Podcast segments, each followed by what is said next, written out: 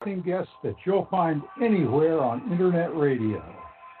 And you can join the show and let your voice be heard by dialing 917 889 3675. So sit back, relax, and remember Southern sense is common sense.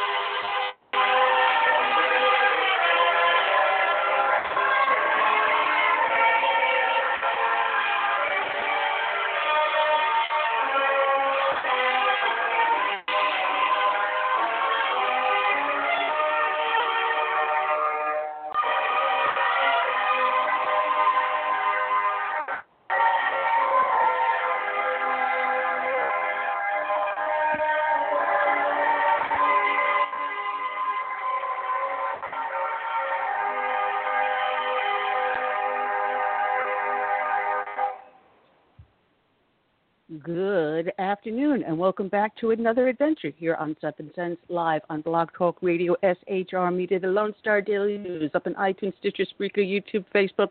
Ah, the heck with it. Go to the name of the show, put a hyphen in the middle, southern-sense.com. I'm your hostess with the mostest, the radio chick, along with my debonair, intellectual, and oh so handsome co-host Curtis C.S. Bennett. Curtis, don't let your wife hear me say that to you. How are you today? hey, she she's out of town anyway. Carolyn Biacopa Biacopa, I'll watch over him. and she's up in Philly for Oh, uh, a visit for about a week, so I'll let her know anyway. but I'm doing fine. I'm Well, doing fine. I'm I'm ready for um, spring. uh, if anyone's trying to well, so am I. So am I. Uh, I'm trying to get our page up on Facebook. I'm ha- I've been having problems with YouTube, uh, so um, that hopefully I got the page up here on Facebook. Just bear with me for a second as I look for it. Come on, guys. And oh man, well I know it's up here somewhere. Anyway, I'll try to get it up. Possibly this is it. There we go. There we go. We are live on Facebook. Good. Anyway, we got a lot to talk about, a lot to do. We've got three fantastic guests. Uh, there's one gentleman I've been trying to get onto the show for years. I've been a huge fan of his when he was up on PJNet, and now he's got his own website. He's doing movies. He's all over the place. And a friend of ours, a friend of the show, uh, JP Sloan, sent a message to him saying, "Hey, you've got to talk to this girl." And he reached out to me, and we're going to have Alfonzo Rachel on the show, formerly of PJ Net. Now he's got his own website, Bronze Serpent Media. So we'll have him for a few minutes. But we also have Dr. Wilfred Reilly, who's got a great book out called Hate Crime Hoax. Um, a matter of fact, with Jussie Smollett mess going on, he is the perfect guest to have on. Matter of fact, he's been up on Fox News a couple of times. So this time I stole a guest from Fox News, and Fox News did not steal a guest from me. There's another great book that just came out. It's called Desert Fox about Rommel. And believe it or not, when I was reading it uh, at the doctor's office and in the hospital over the last couple of days, people kept on asking me, why am I reading this book about World War II? And when I started to tell them the story about uh, Field Marshal Rommel, they were surprised, things they didn't know. So we're going to have two great guests, actually three great guests, but we're a little tight for time at the front of the show. So I'm going to say up ahead, thank you for everyone that's showing up in the chat room, also over on Facebook. I haven't figured out what is wrong with YouTube yet. Hopefully, in the next couple of weeks, I'll get that up and running.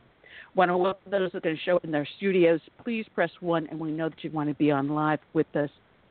The reason why I'm rushing is I put together the dedication for our fallen hero, and it happens to be a Medal of Honor awardee who was awarded by President Trump just this past week.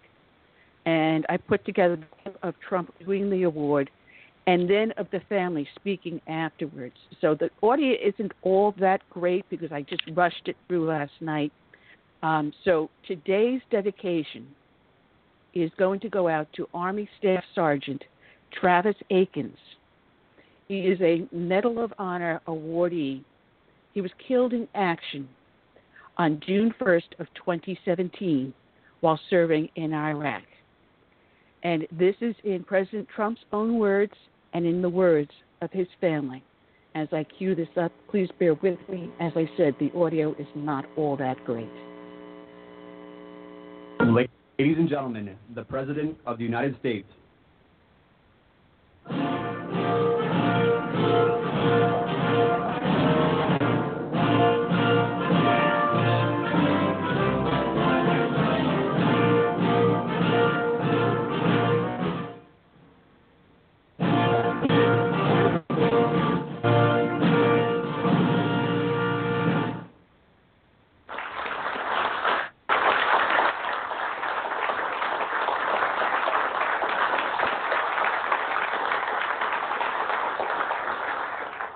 Thank you.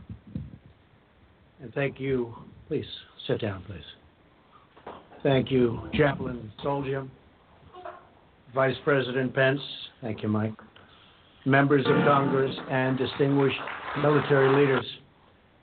We're here today to award America's highest honor to a fallen hero who made the supreme sacrifice for our nation, Staff Sergeant Travis Atkins. Please join me in welcoming the entire Atkins family to the White House. Thank you very much.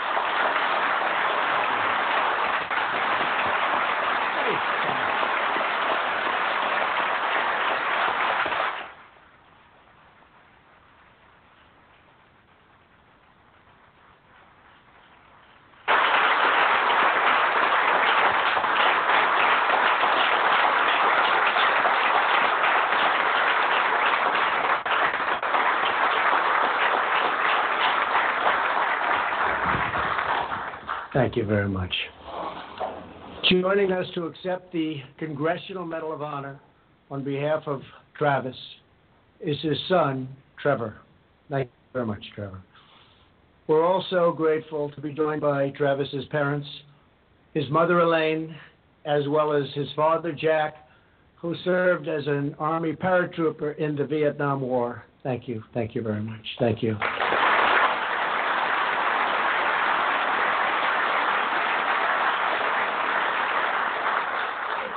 Also here with us is Travis's sister, Jennifer, along with his uncle, Sumner, and cousin Douglas. Both are military veterans of great distinction, I might add. Thank you very much. Thank you. Thank you very much.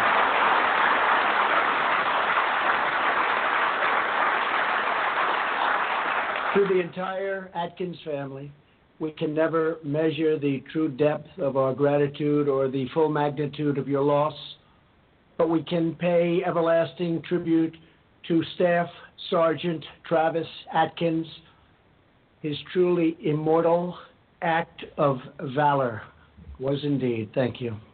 Today, the name of Staff Sergeant Travis Atkins will be etched alongside of the names of America's bravest warriors and written forever into America's heart. Travis grew up on a farm in Bozeman, Montana.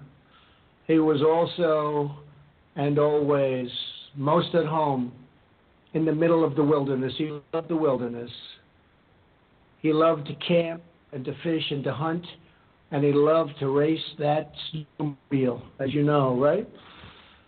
After Travis graduated high school, he worked as a painter and mechanic before he joined the Army at the age of 24. In March of 2001, his parents went to his basic training graduation ceremony at Fort Benning, Georgia. When they reunited with their son, he told them this basic training was the best time I've ever had in my life. In other words, he loved it. Travis quickly excelled in the Army. He was offered a number of different assignments, but always he chose the infantry. He loved the infantry. That's where he wanted to be, defending freedom on the frontiers with his fellow foot soldiers, and they were all his great friends. In 2003, Travis served on his first deployment in Iraq with the historic 101st Airborne Division and participated in Operation Iraqi Freedom. After he completed the harrowing deployment, Travis returned to civilian life. But not for long. The fact is, he was bored. You know that. He was very bored. He wanted back in. As his mother, Elaine, has said, Travis loved the Army. And he loved everything about being with the troops. He just loved it. In 2005, he reenlisted and joined the legendary 10th Mountain Division based at Fort Drum, New York, where he was honored to visit last year. In August of 2006, Travis left his second deployment to Iraq. He was stationed in a hotbed of terror and terrorist activity known as the Triangle of Death. Not a good place. On the morning of June 1st, 2007, in a town outside of Baghdad, Travis and his three man squad received a report that several suspected terrorists were walking toward an intersection nearby. Nothing good was going to happen. They all knew it. Travis directed his squad immediately to the location. When they arrived, he got out of the Humvee and walked toward the two suspicious men, and he knew right from the beginning. As Travis began to search one of the insurgents, the man resisted and became totally violent. Travis engaged him in hand to hand combat. As Travis wrestled to get the enemy's hands behind his back, the man began to reach for something, and Travis knew what it was. He realized the man was wearing a suicide vest. Just as the terrorist was about to set off the deadly explosives, Travis wrapped his arms and his entire body around him and threw him to the ground away from his troops who were right next to him. He put himself on the top of the enemy and he shielded his men from certain death. The terrorist detonated his suicide vest and Travis was instantly killed. In his final moments on earth, Travis did not run.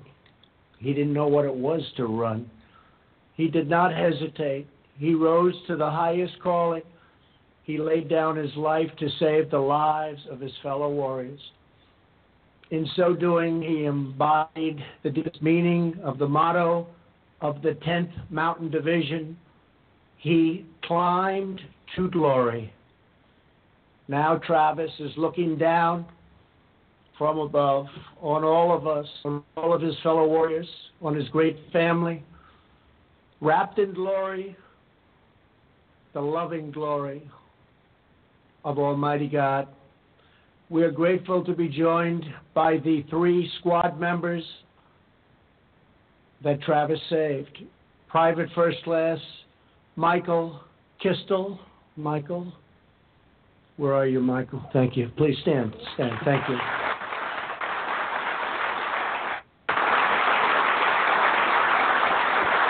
Thank you. Specialist Travis, Robert Shaw. Travis, where are you? Travis, thank you. Thank you, Travis.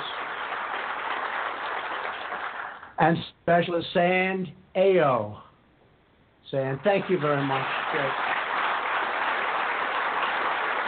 Thank you. Appreciate it. Today, we are privileged also to be joined by more than 50 soldiers from the 10th Mountain Division, including those who served alongside Travis, knew he was brave from day one. They really loved him. They wanted to be here. Would you please stand?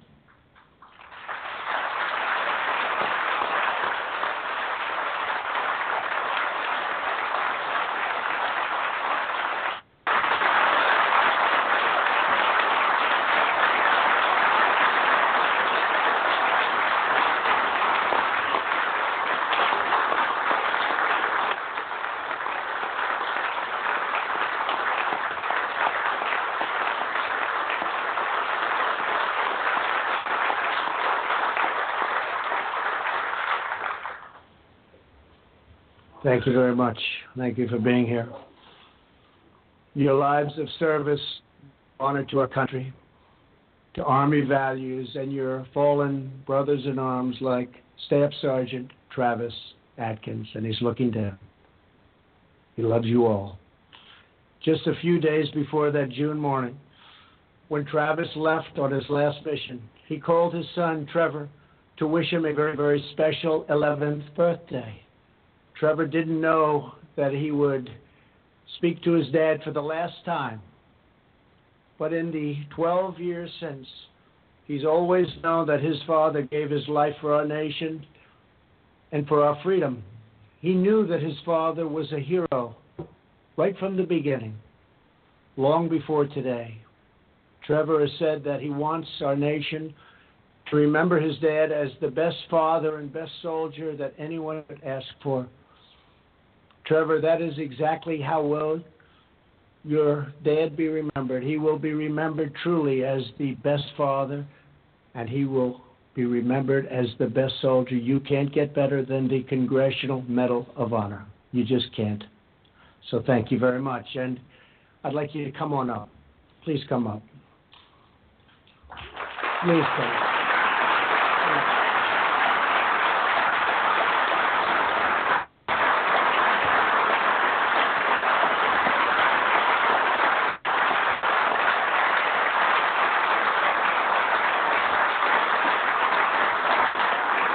father's courage and sacrifice will live for all time.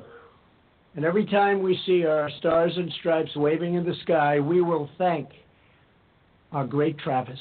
And we will think of every American hero who gave their last breath to defend our liberty and our homeland and our people and our great American flag.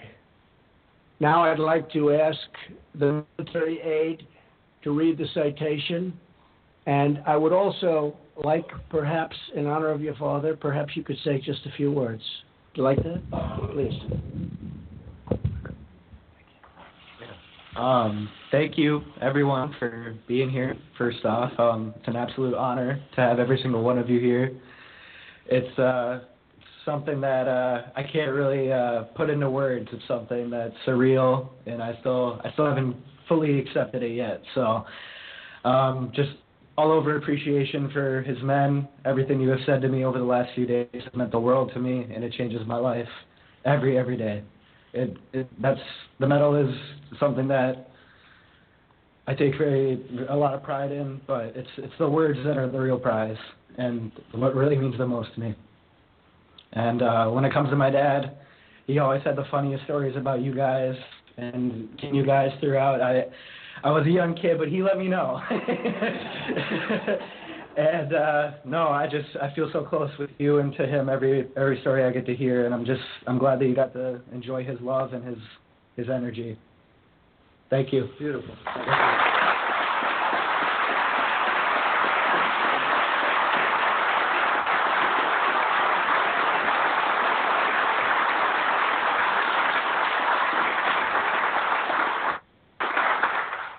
The President of the United States has awarded, in the name of Congress, the Medal of Honor posthumously to Staff Sergeant Travis W. Atkins, United States Army.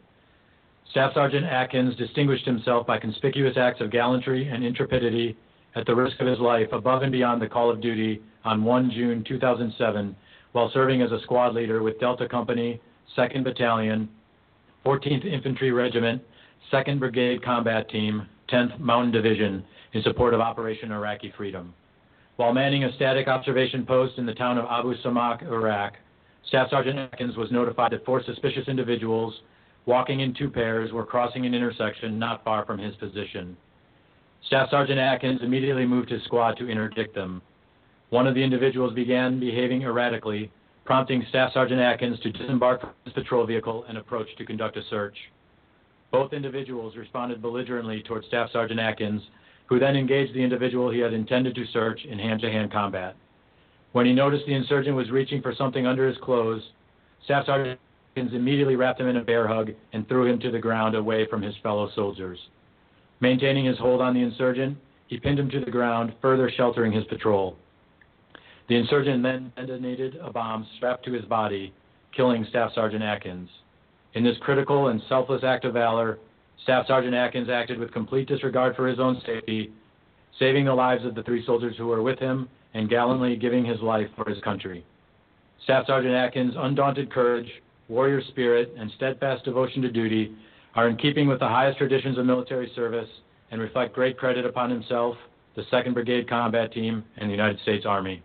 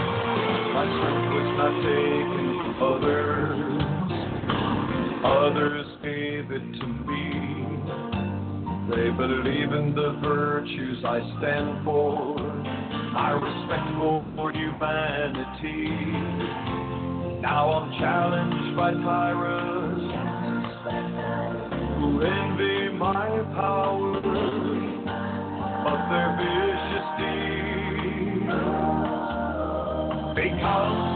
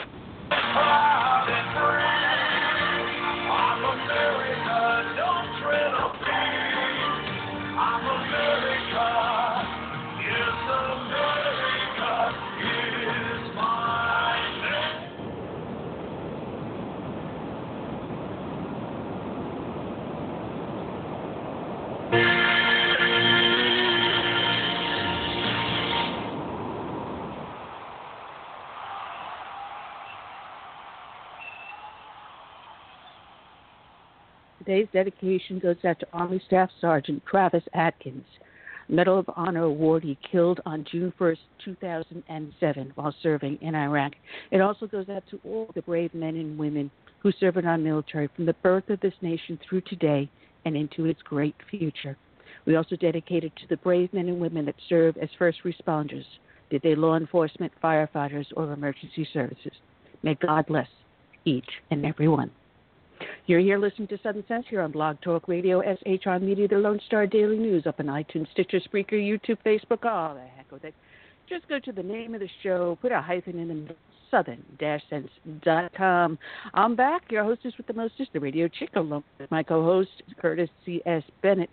Curtis, in about a minute or two, we need you to call our guest in, Dr. Wilfred Reilly, who's written the book Hate Crime Hoax, How the Left is Selling Fake Race War. Um, in the interim, I see that we have in the studio Cool Mike, and Cool Mike was at the Michigan rally yesterday. Uh, so, uh, Cool Mike, we actually have a picture of you to put up on the video, which I am pushing live now. So if you tune into Facebook, Cool Mike, you've got a picture of you up there wearing a Trump T-shirt, pissing on CNN. Love it, Mike. I want, I want one. I want one. Size medium, Mike. Send it to me. All right, Mike. oh man. No, he was he was texting me while he was up at the rally, and he may end up being a chair on a, a Trump uh, election committee. Uh, Curtis cannot get into the chat room for some reason. I'm going to have to work with him. Uh, Curtis, over maybe the weekend, I'll give you a call. Or you call me. We'll open up the studio and see how we can get you back into the chat. There's got to be something that we can do to get you back in there. But uh, yeah, I'm sure it's just said, something technical uh, that in a few minutes. Yeah. Oh yeah, our, that, our that, guest will be possible. calling in. This- He Oh, will you be already got a calling in about Good. another right, minute. Oh yeah. Yeah, um, I guess you heard great. what Trump said Uh, recently, and that was that by next week, if um, Mexico doesn't stop the flow of illegals, he was going to close the border. I hope that he does. I really do. Well, I, I hope so. I hope so too. As a matter of fact, I reached out to a gentleman who has a magazine called Border Patrol, um, and Hmm. it's an excellent magazine that de- deals with these immigration issues. He's going to be coming on the show. Uh, I have to give him a call and schedule that. But believe it or not, I got a phone call today out of the blue, and it was someone that had been in Mark Meadows' a congressional office and was asking, you know, who was when that was like-minded that could help get the message across, the conservative message. And the words out of his mouth was, "Oh, you've got to talk to Annie Ubelis of Southern Sense." So I'm going to be having his staff calling me the next couple of days, and we may get Mark Meadows onto the show also. I mean, man, with the election season coming up, people are coming out of the woodwork that want to get the word across, and that's good for us. It's good for Right. the nation. It's good for the listeners, and it's good for spreading the conservative message. You know, guys, I mean, I've got my uh, "Make America Great" um, hat, but uh, I don't want to wear it outside because I'm afraid it's going to get stolen. But maybe I should take it down off that shelf. Be proud to walk around outside with it. But I think what I'm going to do is I'm going to get a backup one, so in case they steal one, I've got a.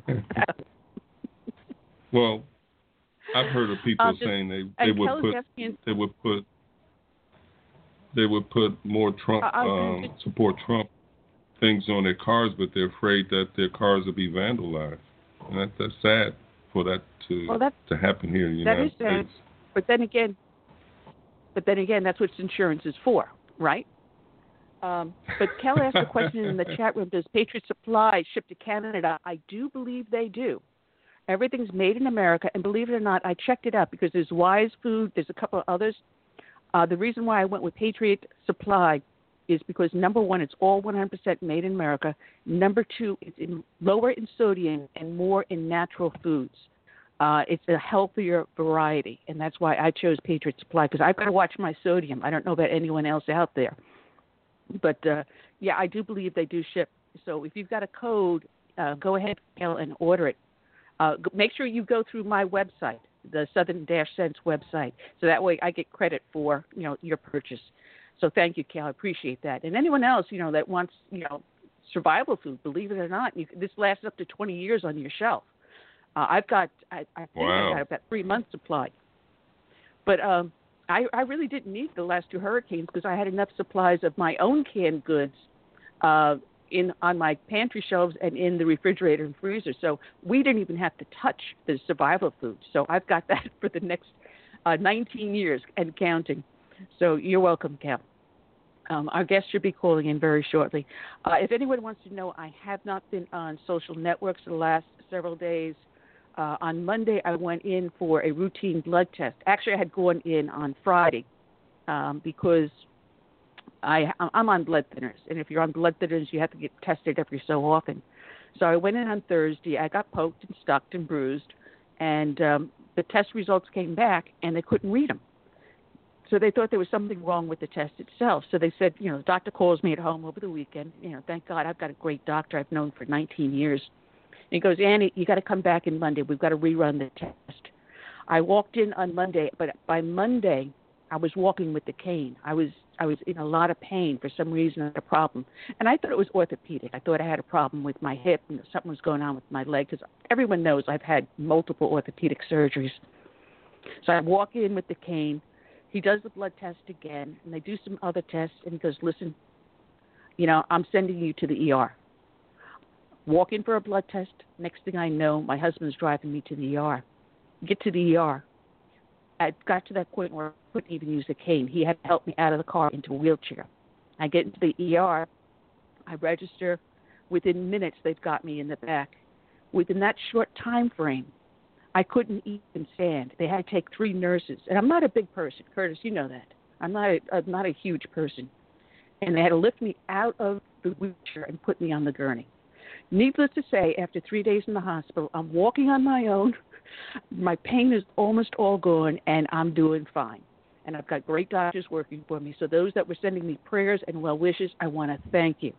Prayers do have a power, and you helped me. I swear I didn't know if I was going to walk again a couple of days ago, and today I'm up and almost pain free. We got a guest in on the line. That said, now I start on a morbid note. Want to welcome to the show Dr. Wilfred Reilly. Good afternoon, Dr. Reilly. How are you today? Good afternoon. I'm good. How are you? I'm doing a lot better, a lot better. I wasn't sure if I was going to be here today, but I'm here. I didn't want to see myself postpone your show one more time. yeah, oh, I heard man. kind of a medical intro you know, uh, as I came on. Is everything okay? Yeah, it's just that I was on blood thinners and uh it was I guess a little too strong. And fortunately, I've got a fantastic doctor. I, I belong to one of those concierge services. Pay, you have to pay through the nose, but for me, it was Mhm. worth it considering that I came close. If I had one bad cut or one fall, he said I could have gone critical. That's how bad, you know, the blood clotting factor became. So um, thankfully, I'm fine. Blood clotting factor is back almost where it should be. So I'm not worried about cuts or falling anymore. But I'm back. I'm stronger. I'm better than ever. And I really want to talk about your book, The Hate Crime Hoax How the Left is Selling a Fake Race War. What timing on the book release? Oh my goodness. And it's getting weirder and weirder by the day. Yeah, I mean the uh, Jussie Smollett thing obviously was the kind of either good luck or bad luck, depending on how ethically you look at that, that you just couldn't plan for. So the book was released by Regnery with Regnery Publications on February 26th. And exactly four days before that happened, the Jussie Smollett case, which literally occurred in my old neighborhood of my old city, uh, Streeterville in Chicago, was revealed to have been a hoax. So, uh, kind of blizzard of media coverage came out of that, with people curious about how long I'd been writing the book, whether I'd ever met or encountered Jussie Smollett. The answer is I saw him once at a restaurant. So that was something totally unexpected. But I can't say I uh, can't say I'm angry about it. Certainly, I'm angry about the hoax, not the you know publicity. no, that's that's funny. It must be absolutely helping your book sales. That's for sure. You know, um, because you know, as as we go through this whole thing, his story gets absolutely more bizarre by the day. And these are things you talk about in the book. As a matter of fact, I got to mention that you know um, I grew up in New York, and I was living there at the time of the Tawana Brawley um, hoax. And you know, I was following the news and everything else, and I had the displeasure of meeting the Right Reverend Al Sharpton, which is a story really? in itself, uh, a few times. Yeah, uh, I don't know if you were aware that I was a police officer in New York, and there was one time doing this anti-drug rally with the Muslim community out of uh, Brooklyn, New York, and they sent us over there to uh, guard the rally, and they set up these bleachers for the speakers to come up on the bleachers and talk to the crowd. This anti-drug thing, oh hoorah, everything else, it was going beautifully and the Right Reverend Al Shar shows up with his entourage. And I don't know if you were young enough or old enough, I should say, to remember the Right Reverend Al when he was about 250 pounds heavier than he is now, Yeah. and he was wearing those velvet jogging suits with the gold medallions and the rings. Yep, yep. Well, he so he shows up like this. He climbs to the top of the bleachers with his entourage, and there's no one on the bottom, and obviously didn't anchor the bleachers properly. And here he is up on the top, and the bleachers start to go backwards, and we're standing there behind, and there's nothing we could do to stop these bleachers from going down. There's no way it would have crushed one of us. It was just impossible. And as the bleachers go down, here's the right Reverend Al with his arms flapping like a big purple bird in the air, trying I don't know if he was trying to take off or what. And he hits the ground and literally bounces. He wasn't hurt. You know, thankfully he wasn't hurt. But to see him bounce to this day, I can see that purple. That was one of my first contacts with the right Reverend Al. That's genuinely funny. Yeah, yeah I Al wish had I had some a camera, padding at that, at that then, point in you know, time. oh, that's for sure. But they didn't have at that point video cameras and, and phone cameras were not you know the popular age. I wish someone had one for that that instant. That would have made America's greatest bloopers for sure. hmm So you know, I, I remember. I remember the hoaxes that were going on, and a lot of them he was in the midst of. You know, along with the uh, Reverend Jesse uh, Jackson. You know, uh, if you remember, Jesse Jackson's sons put out a book on how to get rich on nonprofit charities just before he was running for president. If that's not a hoax, I don't know what is. Do you remember that at all? Um, actually, I mean, I'll I'll look that up today on Amazon because it sounds like, in a dark way, a hilariously funny read. Uh, no, I didn't remember that, but yeah, the the trend of fake hate crimes making up b- between a quarter and half of all hate crimes has been going on for quite a while. Um, I have a chapter on Tawana Brawley in the book, uh, and a couple other cases around that time, like Sabrina Collins, Azalea Cooley.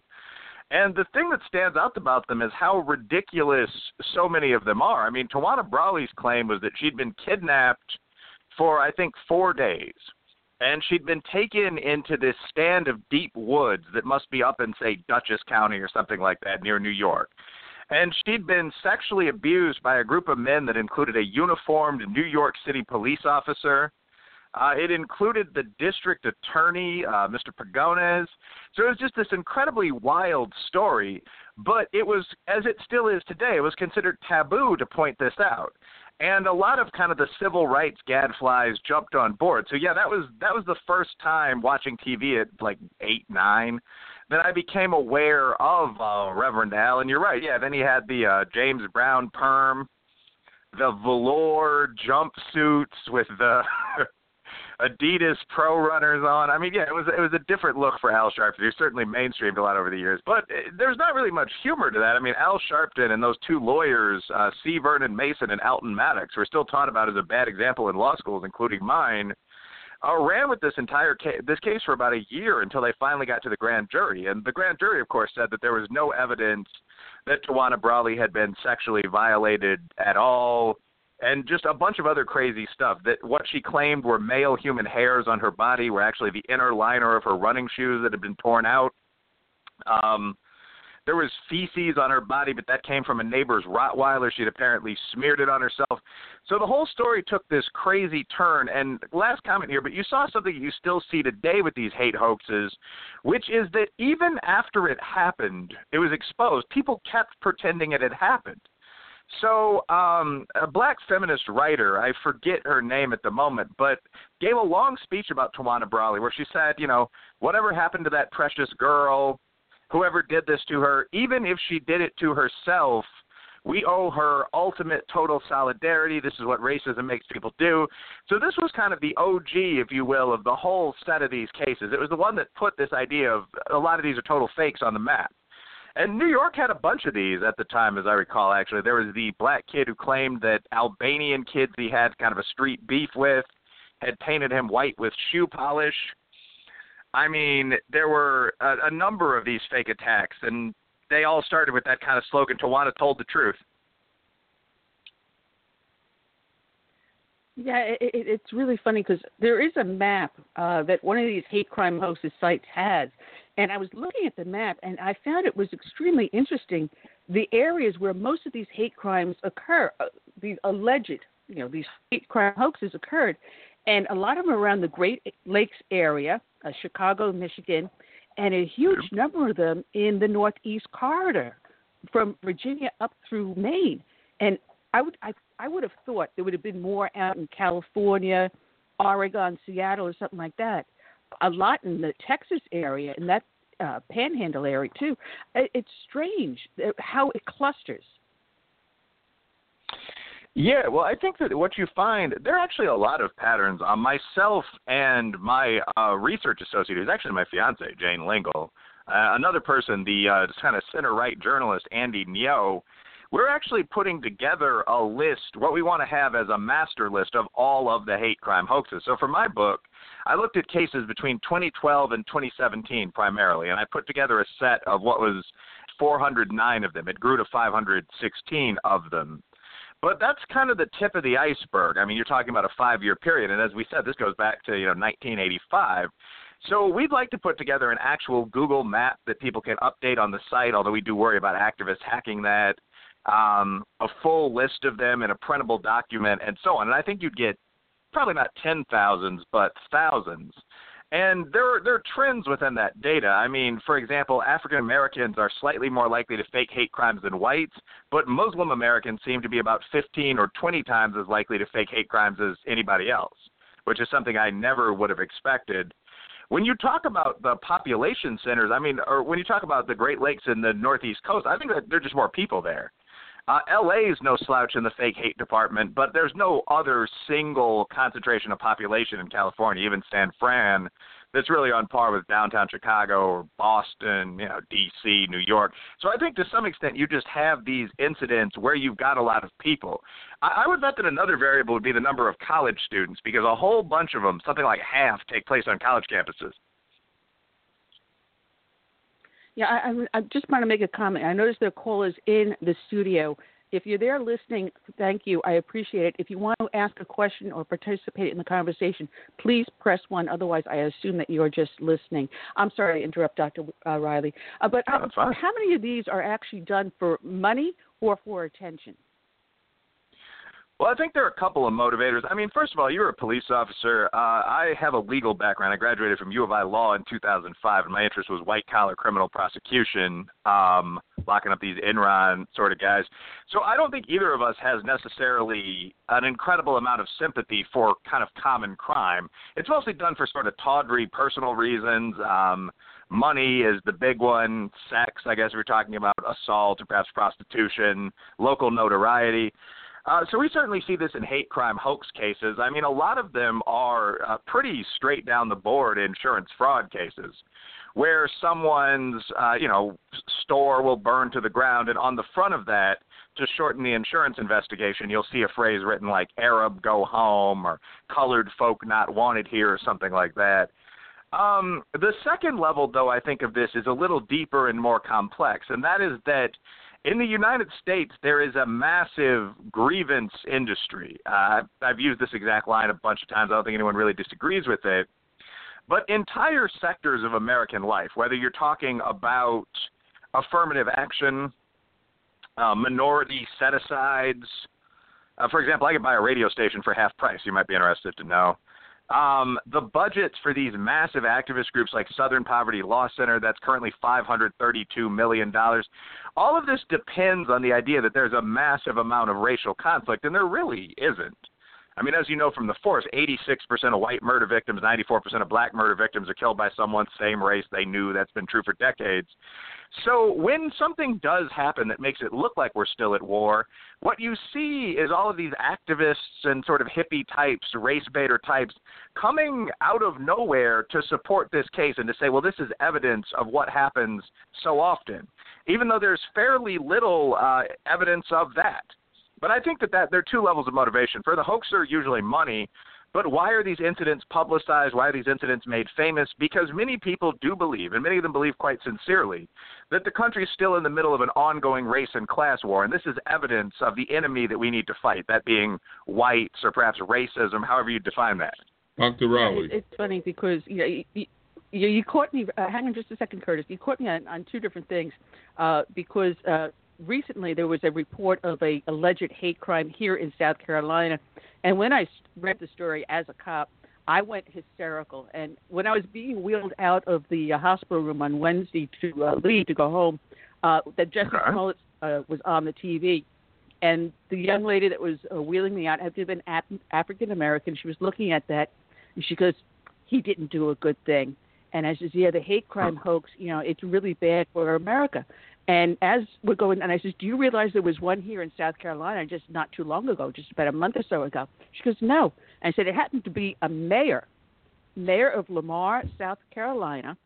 She comes home, her husband comes home, and here in South Carolina, when the pollen goes, everything turns green." Right? If you've ever lived in the South or been visiting the South when everything's in full bloom, no matter what, you can rinse your car in the morning. By night, it's going to be green. She calls the cops saying someone spray painted her car. it was pollen hmm. on her car.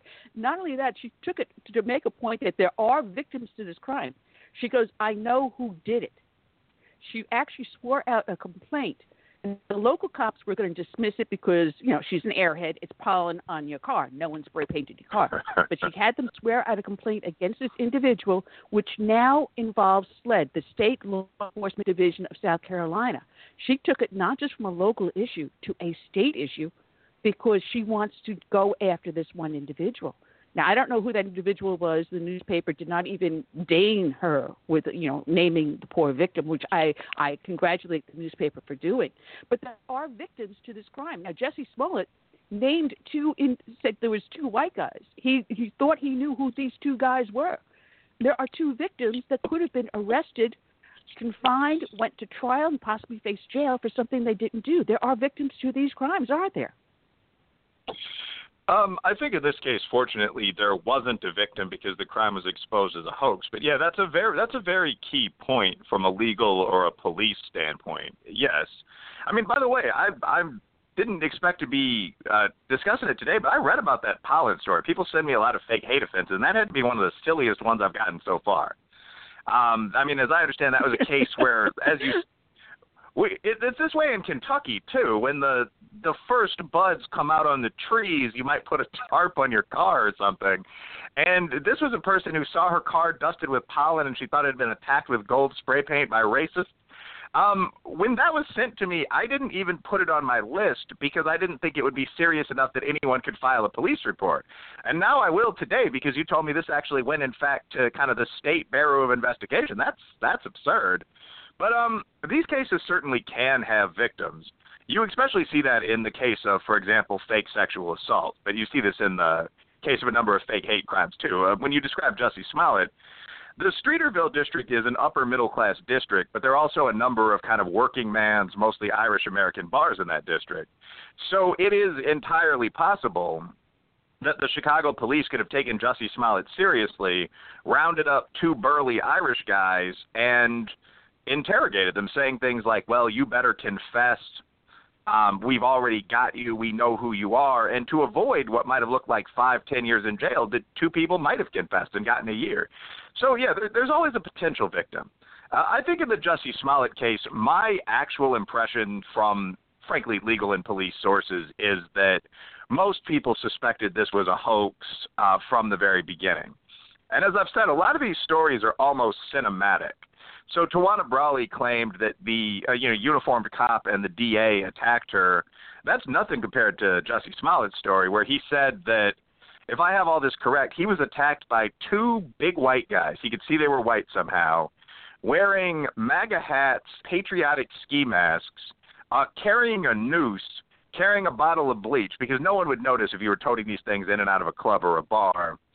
Um, they attacked him at 2 a.m. on the coldest day of the year. This is what we call a polar vortex in Chicago. The wind came whipping down from the northern Canadian plains. It was 25 degrees below zero. So these people came out of the snow like they were Yetis. Uh, they grabbed Jussie Smollett. They beat him for a couple minutes using all this equipment. They put a noose around his neck. And then he, this little guy who weighs about 165 pounds, was able to fight them both off and escape. And he did all this while still carrying his submarine sandwich from Subway.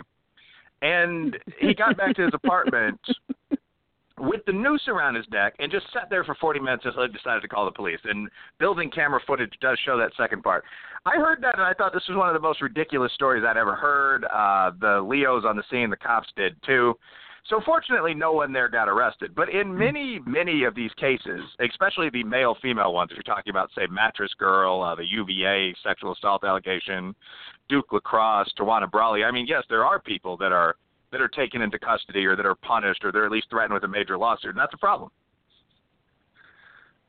Yes, it is. Now, Curtis, I'm sorry. Go ahead. Yes, I, I was going to ask the doctor Curtis? about the Duke. I was going to ask the professor about the Duke lacrosse um, hoax. Was that initially labeled uh, a hate crime or a sexual assault?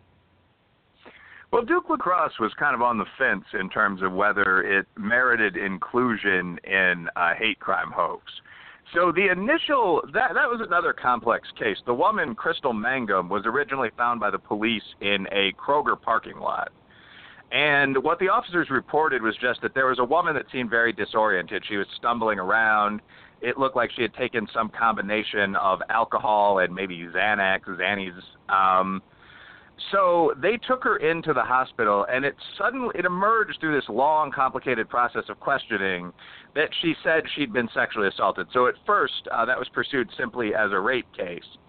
But there were elements of race from the beginning. I mean, Crystal Mangum and her dance partner said that um, they've been called "quote unquote" the N word as they came to, and then later as they left the Duke Lacrosse residence.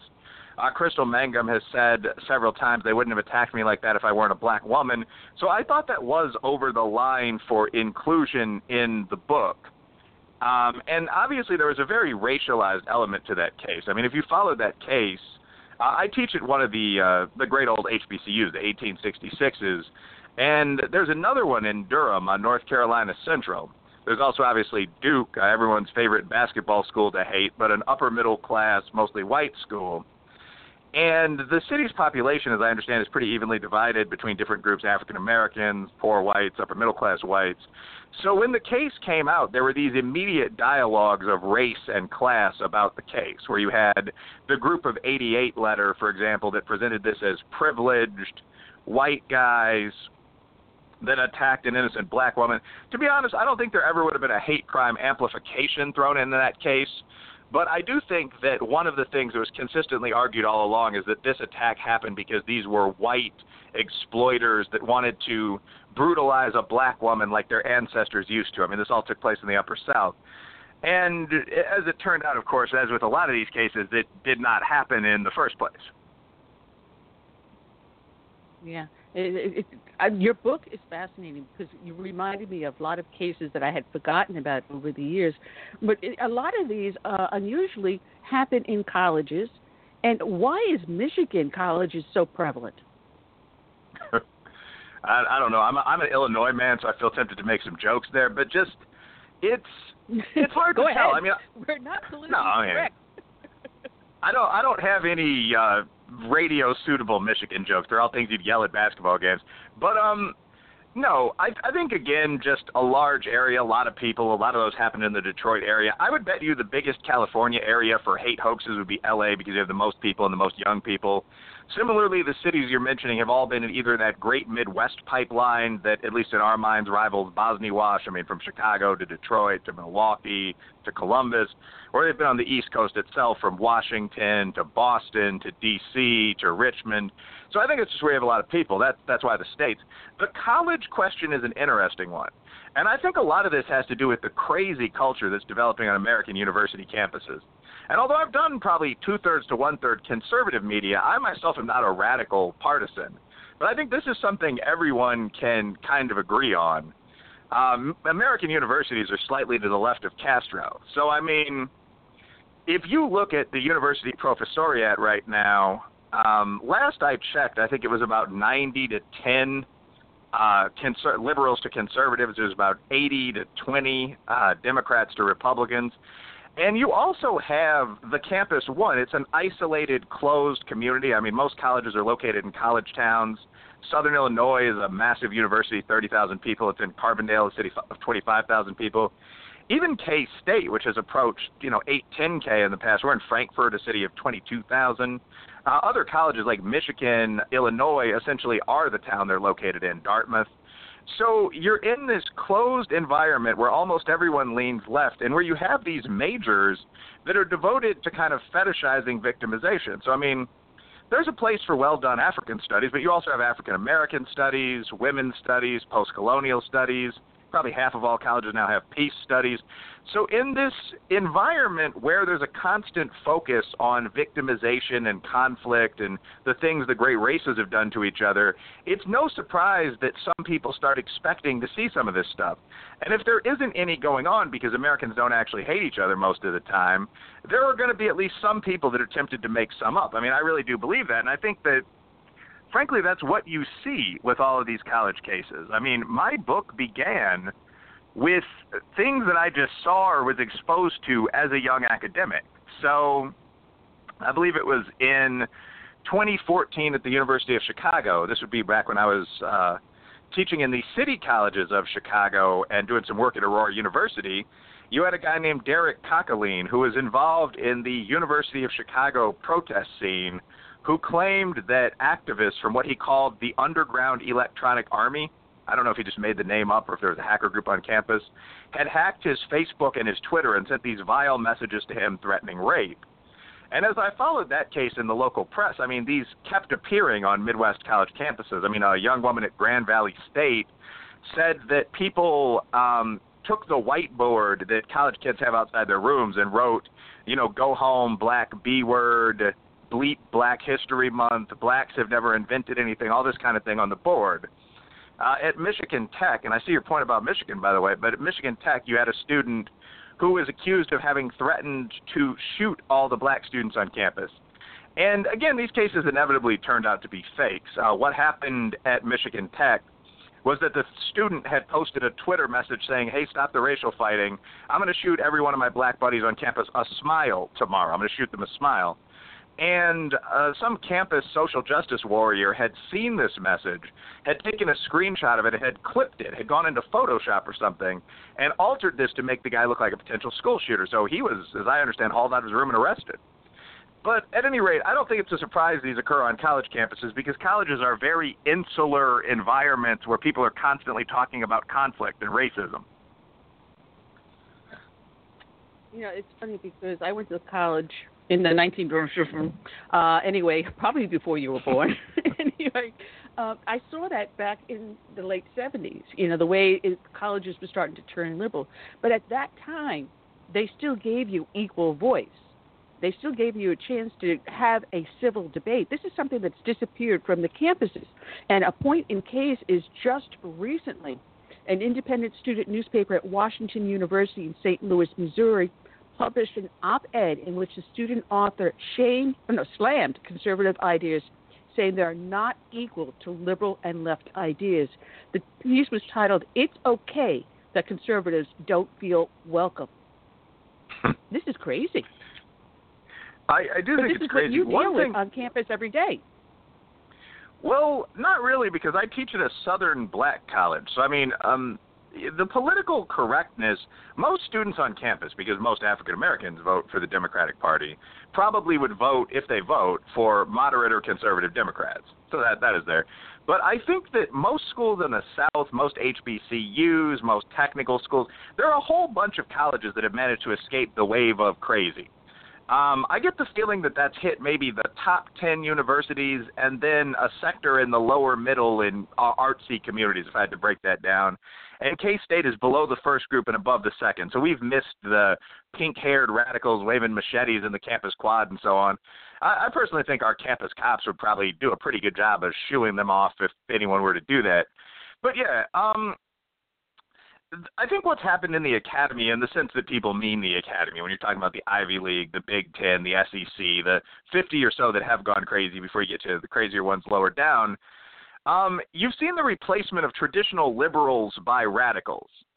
So, I mean, the conservative liberal dispute is really a dispute to some extent about the size and shape of government. Uh, conservatives in general, we would say as a political scientist, want low taxes, a small government, and a big army. It's, of course, more complicated than that and you know God generally. Um, liberals want high taxes, a social welfare state, and less God and army. So that's a debate you can have. I mean, I have some liberal positions myself. I mean, if you look at uh, the environment, for example, I don't see why not destroying the planet has become a partisan issue. Uh, to the extent that we could use, say, nuclear power to replace some of the things that we're doing here in coal country, I think that would be a good thing, both for the environment and for the people that would be retrained as plant technicians and would triple their income. So the liberalism and conservatism, that's a fight that's as old as wolf and dog. Radicalism's a little different. Uh, I think, and I could be wrong, that contemporary European radicalism really began with uh, Marx and uh, down the road with Marcuse. And this is the idea that society doesn't just need to be debated over, but that Western society is basically wrong. And that certain kinds of belief, like advocacy of conservatism or any kind of white identity, although I'm not very sympathetic to that one myself, uh, strong Christianity, a bunch of other things, these are fascist beliefs by definition. So uh, Marcuse, the philosopher, without getting too wonky about this, wrote an article called Repressive Tolerance. And the idea was that to be really tolerant, you had to eliminate everyone that didn't agree with you. You had to decide on which positions were okay of feminism, environmentalism, even classical liberalism, and other positions would then be dismissed as fascist or Nazistic. And Marcuse, as I recall, fought the Nazis in the French Resistance, so at least there's some sympathy you might have for him. But what you've seen on college campuses is the classical liberalism, which is just, hey, I disagree with you on 10% of things, want to get a beer, being replaced by this screaming radicalism, where most of the core institutions of American society are seen as somehow flawed. So the question, if you're talking about academic standards, goes from, you know, black kids do 50 points worse on the SAT, should we practice affirmative action, to is the SAT itself racist? And I think that transition in college has really happened since the 1980s. I'm not a fan of it myself. Dr. Well, actually, it goes back actually to the 70s. 70s. Go ahead, Curtis. With more and more children um, going to attending interracial um, schools, do you think this racial issue will have the same impact years down the road? That's a fascinating question. Um, I think my answer would be I think activists will find something to be angry about. Uh, race itself is an interesting question in America. Like, I identify as black, but I mean, when I took a 23andMe DNA test, it turns out I'm 50% Caucasian, I'm 40% African American, and I'm 10% uh, Dene Indian. And that's pretty typical of Americans. I mean, a European friend once jokingly told me, you know, in Europe, generally most white people don't have dark black hair, and most black people don't look like you do. And so in America, we've been fighting and with each other and then marrying one another from time to time for a long time. I mean, when you look at marriage rates, which then most people are still getting married, being blunt, are people that have at least some college. Um, 15% of whites are marrying out. They're marrying Asians, African Americans, whatever. Uh, for blacks, it's 27%. For Asians, it's something like 60%. So in the future, will we really have a very large number of dark skinned black people that are still angry about slavery? Maybe not. But I think the thing with activism is that there's always the next cause. So, I mean, to me, the civil rights movement to some extent has already moved dramatically away from black people. Um, all of these ideas, if you support affirmative action at all, it would make sense to support it for maybe blacks and Indians. But there's no logical reason to me, and I don't think this is a racist position, that well off foreigners that move to the United States should benefit from affirmative action programs simply because they're not white. But in fact, of course, if you come to the USA from Peru, you would be listed as a Hispanic. If you come from Thailand, you would be listed as a South Asian, which, unlike um, a Japanese or Chinese individual, is a group that's protected by most affirmative action program standards. So if you're a foreign nobleman and you come to the USA, you receive some advantages that, say, a Kentucky coal miner's son wouldn't, which doesn't make a whole lot of sense to me. But I mean, so the idea of civil rights has already moved from whites and blacks fought for a 100 years with blacks getting the worst of it. How do we compensate for that? To let's achieve diversity by bringing in as many po- people as possible from different societies. To here's my new identity that I myself have created. So you're now seeing the transgender movement, the fat rights movement, at least on the campus, this stuff is all taken deadly seriously. Uh, the third generation gay rights and feminist movement, this is all part of the conversation. So maybe in 50 years, the race that's seen as oppressed by both blacks and whites will be the Hispanic descendants of illegal immigrants or something like that. But I think that you will still see. Well, you know, it, go go ahead, go finish, please. Oh yeah, no, I was, I was going to say I think you'll still see left and right managing to fight over silly things. I, I said that glibly, but it is accurate. I mean, so even today, if you look at this idea of cultural appropriation, like almost almost all traditional racism in the USA, in the business class, not in a small bar in a black or quote unquote redneck community, but is gone or at least minimized. So the traditional definition of racism was I openly hate somebody because they're of a different race. I think they're genetically inferior. Now that describes almost nobody who has a job. So you're seeing redefined, I don't know if that's true, but close. But you're seeing redefined versions of racism. Like white privilege is the advantage that you have even if you are a non racist white guy because you're white, so you're 5% more likely to be offered a job in most situations. Uh, cultural appropriation is the idea of taking something from another culture because you like it.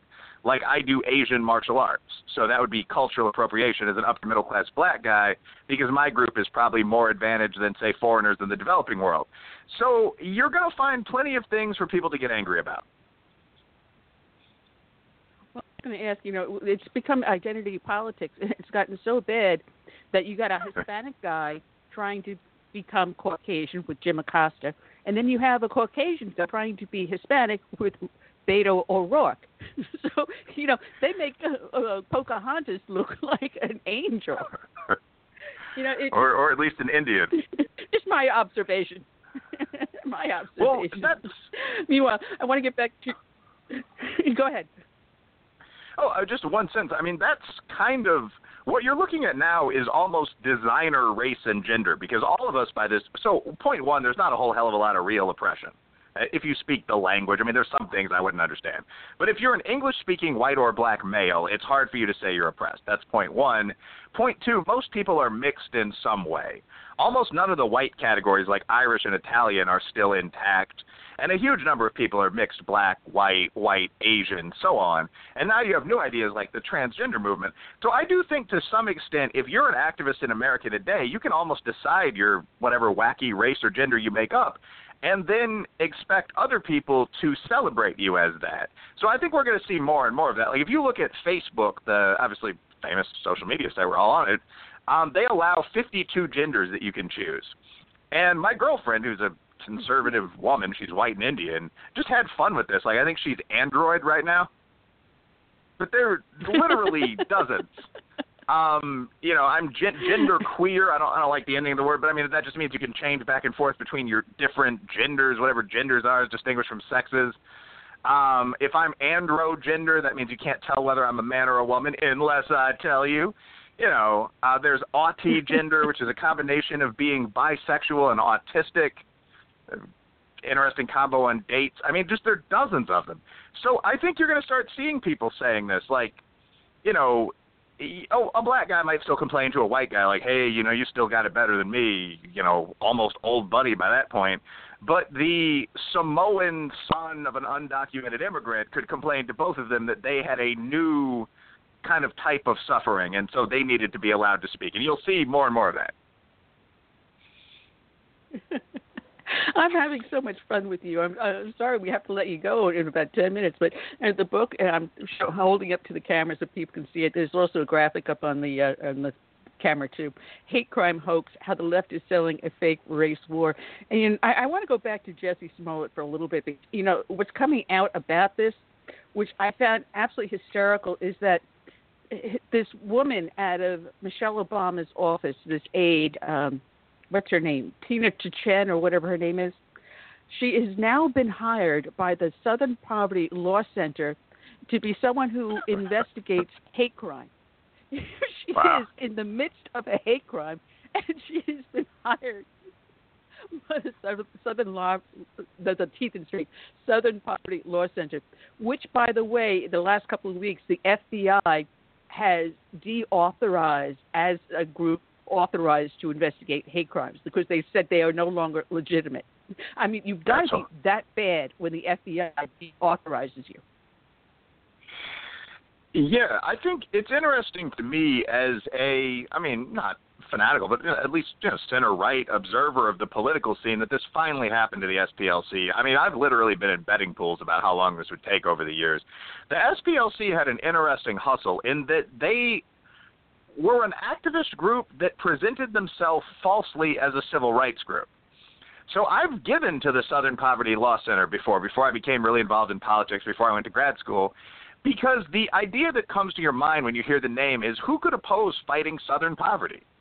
You think of, you know, blacks being driven to the polls and poor whites getting electricity for the first time and, you know, them chasing the rats out of the corn crib and this kind of thing. What the SPLC actually is, is an organization that brings in massive amounts of money by labeling elements of the American mainstream right as Nazi esque, in my opinion.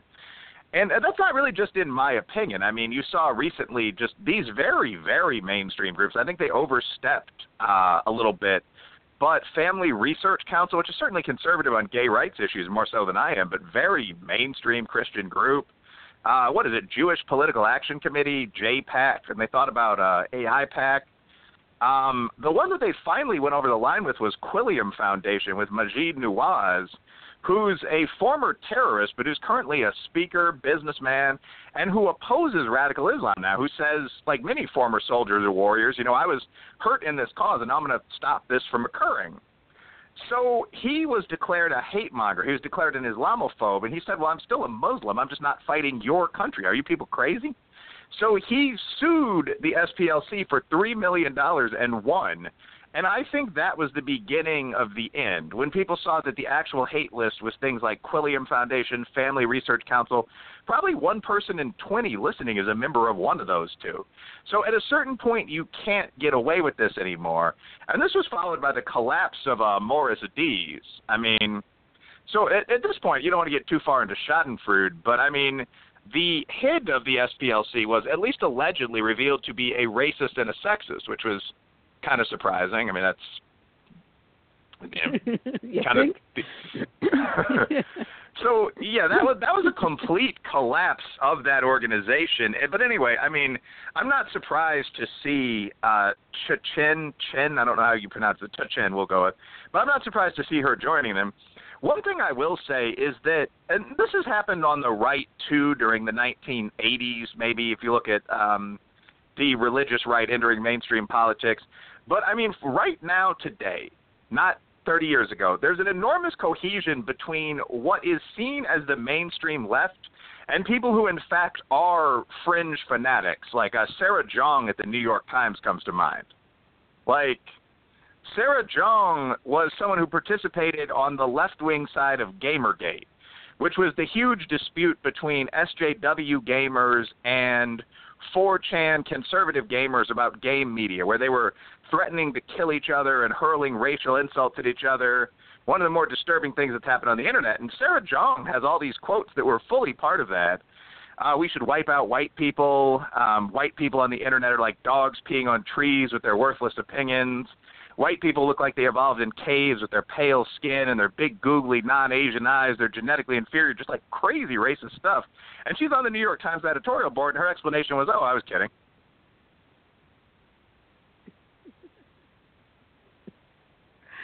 you know, it, it, your book is absolutely fascinating, and it, it, it shows example after example of you know these hate crime hoaxes, and you know, the, the, I have to keep on going back to Jussie Smollett because uh, if you read the NDAA memo uh, that came out in reference to this, and there were several points in it. I'm trying to find it because I had it here at my fingertips a few seconds ago.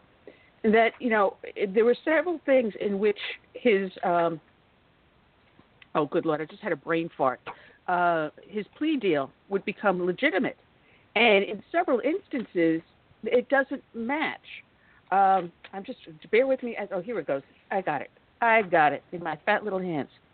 Um, one of the things is now the prosecutor said she recused herself, but now we're hearing, oh no, she really didn't recuse herself. But had she recused herself, the entire office must recuse itself, and then a neighboring jurisdiction or a special prosecutor would then be assigned to the case. Now, you know the law. You know how that works. But now all of a sudden, oh no, she didn't recuse herself. But we do these plea deals all the time, and then a memo goes out. Well, someone find me a way we've done one of these plea plea deals in the past, please. Um, so that I thought was hysterical. Um, they, that the prosecutors should not take advice uh, from um, politically connected friends. Uh oh, do we have a problem here? Where Fox reached out to to Chen, to Ching, to Chen, and then the last, the third one is that the uh, accused, or the one that's found guilty, must admit their culpability. He has never Yep. done that. By that alone, the plea deal gets completely tossed out the window. You know that. I know that. Bye. Yeah, Right? this is this is one of the more remarkable legal cases or legal outcomes that I've ever seen. The only thing I could compare it to is O.J. Simpson, although fortunately here nobody died. But I mean, in this case, if you're talking about first of all, why would they make a plea deal? I mean, that's the first question. Legal buddies, mostly from the prosecutorial side, have asked me. We've gone back and forth about it over the past couple of days. In this case, there was literally a video of the two Nigerian brothers that were involved in the case, the Osundairo brothers, buying the red hats, the ski masks, and the rope, and possibly the bleach that was used in the attack at a local hardware store. And this isn't me as, you know, political commentator saying this. You can literally find it by Googling video shows brothers linked to Smollett attack buying all items. Um, that's from National CBS. It's still live on YouTube. Uh, the brothers themselves say Smollett paid them to attack him. Uh, they have a signed check from him for the exact cost of the attack. You could probably obtain their DNA from the attack site. Uh, and you're right, this wasn't an acquittal. We're we're not sure what it was. I mean, maybe prosecutorial misconduct. But uh, Smollett still had to pay at least ten thousand dollars in bond. He forfeited his entire bond plus any additional fees the city had. Um, he was he had done community service in the past, and he was given credit for that in this case. That was at least 18 hours. Uh, the exact technique used whoa, to whoa, whoa, whoa, whoa, wait, wait, wait, wait, wait. We, we got to go back to this community service. this comes back to the Rainbow Coalition and the right word Jesse Jackson. Now, the, community service. You go out there, you pick up garbage on the side of the road, or you you get assigned to a uh, county office building to empty waste baskets, or you are sent to a soup kitchen or to a homeless shelter where you actually do service. It's not 18 hours answering phones and signing autographs, or even less than what he did, I, as I assume. You know, you do actual work and then admit your culpability. Jesse Jackson and the Rainbow Coalition. You call that community service? Well, I'm not, I'm not saying he did good community service. All I'm saying is that this indicates he wasn't innocent. That's that's kind of the point here. Nobody's nobody said that Jussie Smollett was innocent except for Jussie Smollett. So no, I'm not disagreeing with you that his deal wasn't ridiculous. What I'm saying is that there are a lot of questions about why the prosecution would let a guilty man go. And you've brought out a lot of the issues that went on in this case that speaking as a lawyer or speaking with a cop, you don't you don't see this stuff. So first of all, obviously, for, for advice for any of your listeners who might someday find themselves charged with a crime, a misdemeanor scuffle or something, you can't contact the prosecutor and ask them to reduce your sentence. That was the first thing that was remarkable about this. I mean, Kim Foxx said very openly that she had taken in texts from Jussie Smollett's family asking her to involve the FBI in the case because they didn't trust the Chicago Police Department. So she openly acknowledged these conversations. Then it took her a couple more days before she acknowledged the conversation with Tchen, where the suggestion was apparently that the charges be dropped or reduced or whatnot, and she then agreed to do that. And yeah, none of the standards applicable to a typical plea bargain were met here. I mean, the D, the defendant didn't admit guilt. The prosecutor was not recused from the cases they would be in a matter they're personally involved with. And there's also just all this sort of incompetent cover up stuff that keeps coming up. I mean, so the funniest thing for me was that they sealed Jussie Smollett's entire case record, which is unheard of, except maybe at the request of the victim in a child porn case or something like that. Um, but the judge agreed to seal his entire record. And The police leaked the record. I mean, they just openly leaked it. They said they'd gotten some kind of FOIA request so they could put it out there for the media, and they had 15 minutes to do that before the judge's order took effect at 9:25 a.m. or whatever it was. So the police released this, and ABC7 and all these other local news outlets in Chicago now have the file. So if you Google Jussie Smollett police file, you can find that easily. But the judge and the prosecutor the next day, because people read this incredible file and started tearing them a new one, they were asked, Well, why'd you seal this in the first place? So the cops had to do this. And they denied having done it. They said sealing it was a mistake. So almost everything here has been described as some kind of a mistake, from the prosecutor saying, "Well, I didn't really recuse myself. We have semi-recusal here in Cook County," to the file itself disappearing. The whole case is a circus, and the question is why? Why is it so important to protect this guy? well, I loved I love the part about they inadvertently. No, no, no, no, no. You either do it deliberately or you don't do it at all. But the funniest part is you said, and I'm going to take you back a little bit because you said something about okay. Foxx saying not trusting the Chicago police. Now, didn't she run on the platform of bringing closer community relations between the Chicago Police Department and the public, that she would work to actively do that? Wasn't that not her campaign? Well, I think, and this may be a cynical, again, a somewhat conservative perspective, but I mean, I think that generally when people say they want better community relations with the police, what they mean is they want something like a civilian supervisory board following officers around. Um, in recent years, you've actually seen kind of the rise of the anti-prosecutor, which is a really weird phenomenon. So traditionally, if you trained as a prosecutor, you were always told not to be too aggressive. You can't tell the police like, "Hey, maybe knock this guy around a little bit and see if he confesses. We really want to bring the Gitano family in." That's that's totally unethical. We're now seeing the reverse, where prosecutors seem to be telling the police to rein it in, to not arrest people. I mean, you saw this with uh, Marilyn Mosby, I believe, if I have the name correct, in Baltimore, who, in accordance with the mayor, gave these crazy statements during a riot where she said, you know, my favorite was the youth need room to destroy, but we're not going to prosecute mm. anyone that's oh, involved in these one. riots. Yeah, we're not going to prosecute anyone that's involved in these riots. We're not going to prosecute anyone that's involved in the fighting. It's not the job of the DA's office. And that brings up the question of what is the job of the DA's office if it's no longer, quote unquote, putting butts in jail, if it's not arresting people for brawling in the street. There's literally nothing else for them to do. I mean, I can make my own stock picks. Like, they have a pretty set job, really. Um, but Kim Foxx seems to be kind of another example of this. Like, she has engaged in a fair amount of deferred prosecution. She wasn't lying about that. Where people would be charged with decently serious crimes, and essentially, if they met some pretty basic requirements, those cases would be dropped. The Jussie Smollett case, though, I think was a step forward further than anyone really expected. You know, what really got me also is that they turned around and said he's got no prior record. Yes, he does. Several years before, I forget the exact date, he did exactly the same thing, but not on this grand scale, and he didn't get exposed as he is now. He took this several steps further. So now he, he perpetrated a hate crime and as he proceeds with you know the denial, with the plea deal, he continues to perpetrate that very same hate crime, and it's gotten to the point where tonight, at the best support, he re- is being nominated for the best supporting actor at the 50th NAACP I- Image Awards. And if this is not even further perpetrating the hate crime, so it's one upon another upon another act of continuing this hate crime. Yeah, I mean, I don't. A lot of those strike me more as offensive personal gestures than as hate crimes. I mean, the, the hate crime definition, just being wonky or legal, is, you know, an a felony or misdemeanor motivated by bias. But um, yeah, Jussie Smollett definitely is not.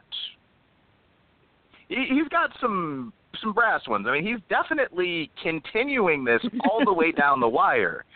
So when he gave his speech, I watched it, and I thought what he was going to say is, "Look, I'm sorry, I made a mistake. I was charged with a low felony. I gave him ten or fifteen thousand. It's out, but I apologize. Mea culpa, mea culpa, mea culpa. I'll be coaching youth basketball in the city. I'm sorry. Everyone makes mistakes." And I might or might not have forgiven him, but that's what you expect when you're caught for a minor but serious crime. and They drag you down to the courthouse. What Jussie Smollett did was give no ground I mean, he pretty much said, "I'm gonna I'm gonna keep fighting for marginalized people. I am innocent. I've been vindicated." And most people know he's a BSer. I don't think most people believe this crap. But I will say that he's starting to target his kind of social justice base with it.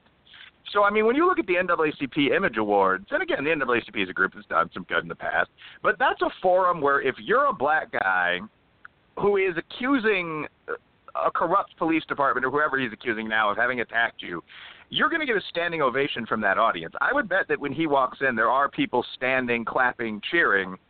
And I don't think they're going to let him win the award, but it wouldn't totally surprise me. So he's kind of returned to his base, and he's just doubled down. And I don't think Jussie Smollett's ever going to say he did this. Oh, I, I I agree. I completely agree. He's he's put it too far forward that he can't back down. But you know, I, I had so much. I, I'm, I'm putting before camera all the notes I had printed out when I originally read your book, which came up to about 18 pages that I printed out. You know, one thing I have your hard copy, but I also, you know, I've come to like to use Kindle because then I can highlight, you know, my notes instead of handwriting them, and and just print them out. Uh, I'm glad though that you know we ended up delaying and coming at this point in time because it's it's so much more for people to understand because this is happening here and now. And as we talk about hate crime hoax, what better example than what has recently happened to explain why exposing hate crime hoax is important and what goes into it? What are the elements of it? And how do we look for it? Yeah, I think that so this is a great time to talk about the topic. Now, when you say what do you what in what clues you in that a case is a hoax? I think this is actually fairly important because there are obviously real hate crimes and they don't necessarily look the way you might think. I mean, from my research, it looks like the group that's most often targeted for hate is Jews, especially socially conservative Orthodox Jews, and they're targeted by both white, quote unquote, rednecks, by urban black guys. So, I mean, that community has it fairly tough. If an Orthodox Jew says he's attacked, he probably was attacked. Uh, you see a fair number of hate crimes targeting gay Americans, and I, I have no sympathy for that. But quote unquote, gay bashing is something that's gone on for decades. Everyone is aware of it in police departments, for that matter, in high schools. So there are real hate crimes, but there are also certain signposts of a fake hate crime. Um, one of the most obvious is just how unlikely something sounds. I mean, whites and blacks, for example, are certainly not at war with one another right now. Uh, certainly, whites very rarely attack blacks, although all interracial crime is pretty rare. But so if someone says, I was walking down the street as a six foot five black man and I was jumped by five Irish guys that piled out of a van wearing Klan hoods, uh, you can suspect that that probably didn't occur, being very blunt.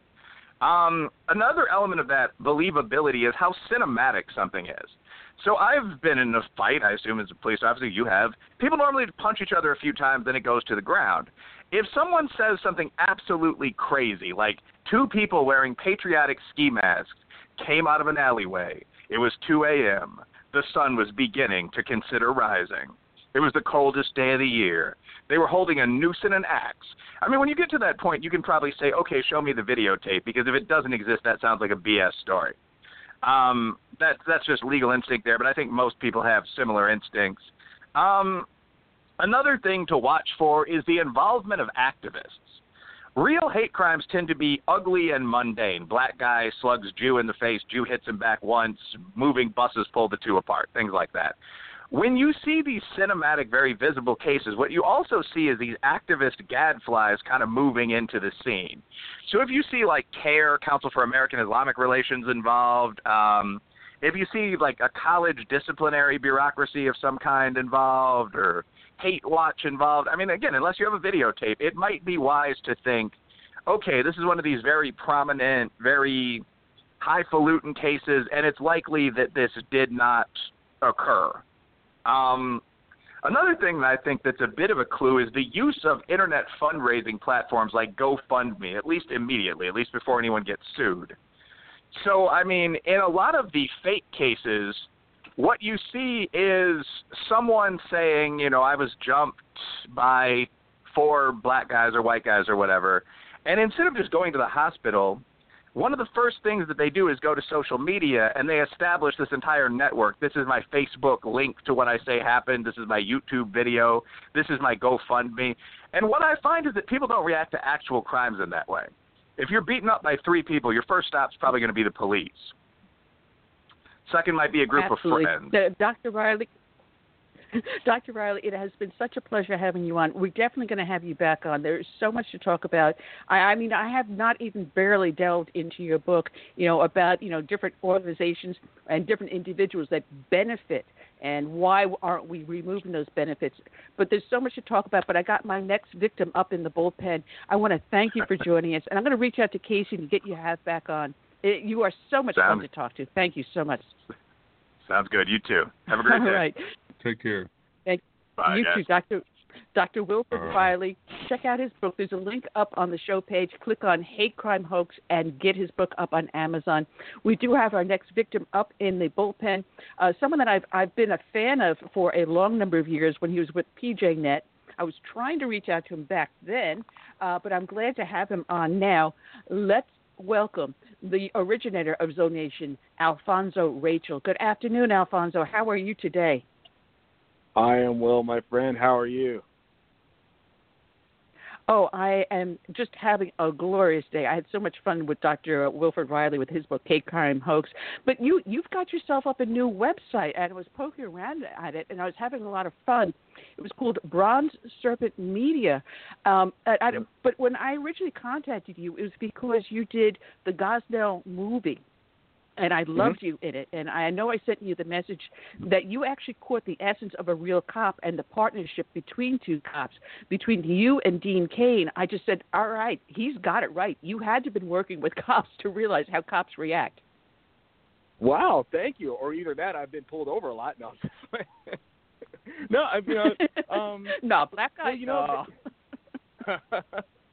you know, you know, and or or they smelled the donuts in my car or something like that. Maybe that's what it was.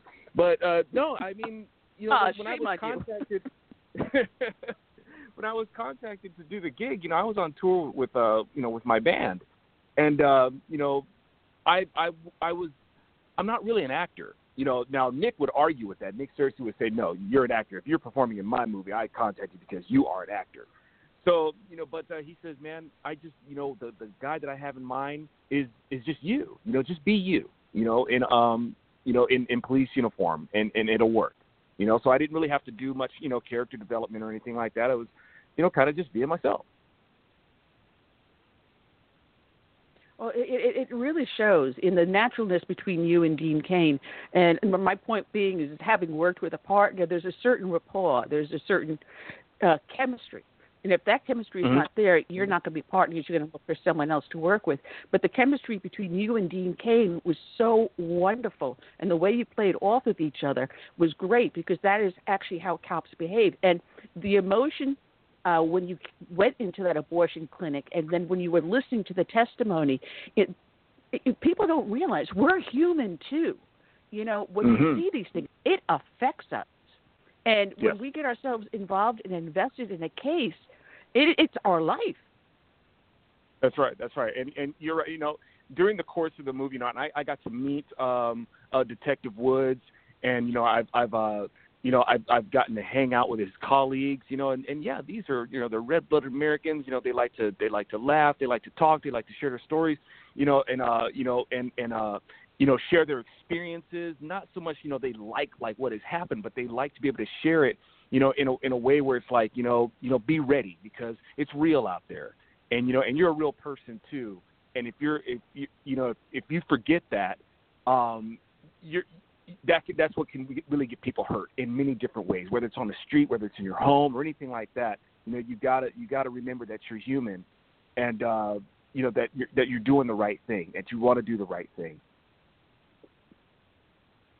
You know, uh, you've got a marvelous website out there, and I'm going to push it for people to check it out, which is Bronze Serpent Media, uh, where you talk not just the conservative message, but the Christian message, and and that is what is missing in our society, a religious moral base, and you deal with that, but in a way that is Indeed. with humor, uh, and it, it brings it to everyday life. Yeah, you know, I um that's that's what got me got me started doing this. You know, kind of kind of what got me started. I um you know politics isn't necessarily something that I'm interested in, and I and I wasn't even a Christian at the time when I started this stuff. I became a conservative before I became a, a Christian, but I knew that this stuff was important, so I I needed to figure out a way to make it interesting to myself. It's like, man, I don't, I don't want to get you know ruled over by politics, you know. Uh, so if I don't make this interesting to myself, I'm not going to learn anything. So I started doing. I just started sharing it in a way that I thought was interesting, in trying to make it interesting for myself. So, um, you know, and then of course, you know, uh, long story short, you know, my, the the Christianity set in, and I was like, this is how it squares up, you know. And for conservative conservatism to really work, it has to have that Christian filter or else there's just no standard. You know, we'll we'll all be trying to make up a standard on our own, and that's when things go really sour. So, you know, Christianity is the foundation. It's the filter, you know, that that I base this on. Yeah, and it, it is a great filter. Um, but tell us about your band. What is going on with that? Well, uh, God willing, uh, we'll be releasing the new album. Uh, you know, hopefully either by late spring or early summer. Uh, my band, Twenty Pound Sledge, it is uh, it's it's us rocking the gospel. Really, it's it's uh, it's a dirty sound with a clean message. Uh, it's lots of energy. You know, it's it's got you know solid, heavy beats. You know, nice melodies. You know, it's it's it's edgy, and uh, you know, Twenty Pound Sledge is is just uh, you know our ways of getting out there of uh, another angle of you know promoting conservative a conservative message uh, the gospel message, you know, to compete with, um, you know, the secular message that's been so prevalent in music. There's, it's like there's not much challenge to it. No, there's not. And when the album comes out, you're gonna have to send me a copy, and we're gonna have to have you come on, and we'll play some of that music. I love doing that with musicians, especially someone like you, because it's always different. It's always something new, and there's always a message to it. And uh, it, I always have so much fun because when you get off of just talking politics and when you get into someone with the music, it it brings everything together in a way. You can talk and talk and talk, and people are going to turn around, their eyes crossed, and get glazed over. But when you add Mm-hmm. another media element to it, it's a better way to get a message across. Amen. So right. Alfonzo, Alfonzo. Yes. can And this you- is my co-host oh, okay. Curtis. I can't. I was good. Wow, and your And- voice got really deep. hey, when you did the I'm one of those trainees. when you did the like, movie that's um. God's Now, Uh-huh. when you participated in the um, movie Gosnell, hmm did the storyline impact you, and and in what way did it? You know, as far as babies being murdered like that. Well, you know, I I, I got to tell you, man, it was for me. It wasn't impactful because I was already I was already on board. You know, saying, and I, and I already I already understand. Um, and and I, I for, please forgive me for lack of a better way of saying because I don't want to sound like I'm some you know guru or something like that where I, I have this understanding. You know, but what I I understand the evil that it is, and I understand where it goes. You know, people think that you know, hey, it's it's nothing to it. It's you know, it's just a spot of blood, it's a clump of cells, it's only human, and, and you know, they try to make these uh, ways to make it seem benign and that there's a justification to it, and you're not doing anybody any harm. I was like, no, no, no, no, no. There's a reason. There's a reason why it's written in our Constitution that all men are created equal, not born equal, created equal. Our rights are bestowed upon us upon our creation. The only thing that we have in common that really makes us equal is how we're created the marriage of the male seed to the female egg. That's what makes us equal, you know. And and when people overlook that, that's when the horrors set in. That's when you can disqualify a person's, you know, humanity, and you can do these despicable things, man. So I saw this a long time ago, and, and the thing that I was hoping for was that other people would that seed would be planted in other people. That you know, it's like you know, I hope that this this this lands on good soil, man. That people can see where this leads to. You know, um, it, it, it's ironic because with Planned Parenthood now, and more black babies in New York City are killed by abortions than are actually born alive. A child Mhm. has a better chance living on the streets, homeless in the in the city of New York, than surviving an abortion. And and if anyone is not saying this is a genocide, then uh, uh, what is? That's right. That's right. It's you know, and um, and and you know, it doesn't matter um, you know, what persuasion, you know, the child is. You know, murder is murder, and uh, it's not any more tragic that the children are black or whether they're white or Mexican or anything like that. But the thing is, the black community has been targeted to make this a social norm. You know, it's like the black community is being used to make this a social norm, and um, you know that that is where the the, the disproportionate you know uh, uh, comments come in. And uh, you know when you have these liberals out there talking about how they're so all about social justice and equality and all that sort of stuff, and it's like, well, you guys are a bunch of hypocrites because look what's going on here. You know, you guys claim to be the champions for for, for minorities and, and people of color and stuff like that, but you're totally all about a person's so-called right to choose to kill them off and reduce them to like 13% of the population. You guys are sick. You know, it's funny because you know I'm active in my local Republican Party, and someone said uh, something over a resolution they want to put before our our uh, county group, and I I'm, I was reading it over, and they needed my approval for it, and it dealt with the uh, abortion, you know, the right to life, uh, personhood Yeah. actually, uh, for a child not to be aborted after birth. And as I'm reading it over, and they mentioned the New York State law, and they kind of like gloss over, it, and I said, wait a minute. Um, I, I realized at this point the person that wrote the resolution had not read the law, no, understood the New York State law the way I did. Because when we Mhm. fought for personhood of the child, and personhood being that if a woman is a victim of a crime and she is pregnant, and that child should be lost because of that crime, that would be an Mhm. additional charge of murder because it gives Yeah. value to the life of the preborn child. And they were using That's the right. word unborn, and I says no, use the word preborn because a Mm-hmm. child can be viable, can survive outside of the womb, despite the fact they may not have been at full term, and it's been proven. I think there were children as young as eight weeks that survived and are now young adults today. And Wow. I said, all right, number one, you got to do that. And number two, they were talking about, you know, um, abortion in the third trimester. And I says, wait a minute, you got to understand also there's two other elements to this New York State law that you may not understand.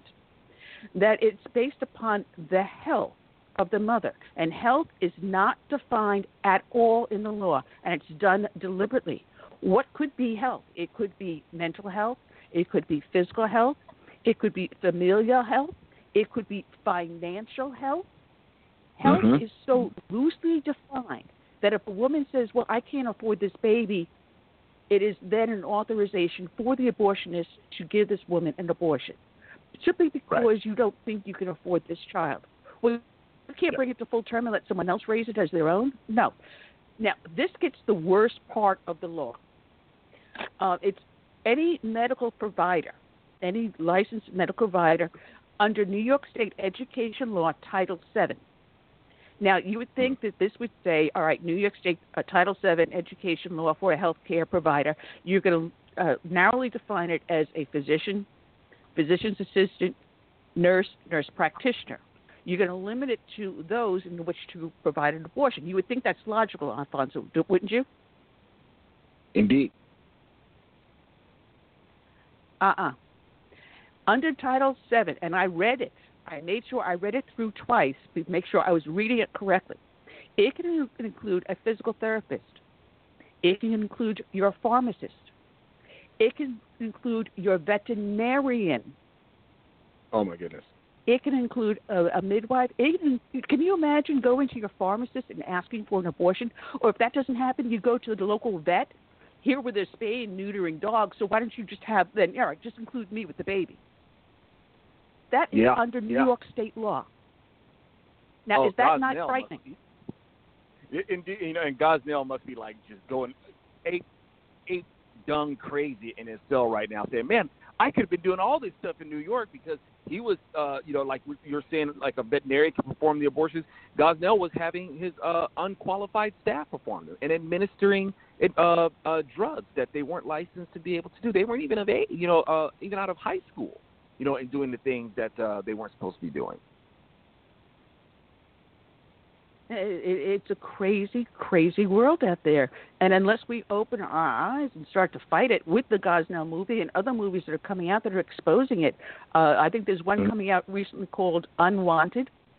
You know, Is it it, it, we've got to bring up. Go ahead. Oh, oh, sorry. I was, is it unwanted or un, unplanned? I think uh, unplanned is coming out tonight. I think. Oh, unplanned. Uh, Unplanned, I believe. Okay, you're correct. Okay.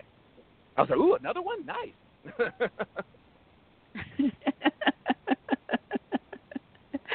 but you know, it- we've got a disposable society, and and that's our problem. Mhm. Everything is disposable, and when we treat a human being as a unit, like they do in Obamacare, you're not a person; you're a unit. When you treat the unborn child as uh, uh, how do they put it in the in the law? They don't even call it a child. They don't even give it a human quality to it. right. Right. Yeah. It's uh, and it's you know called you know fetus.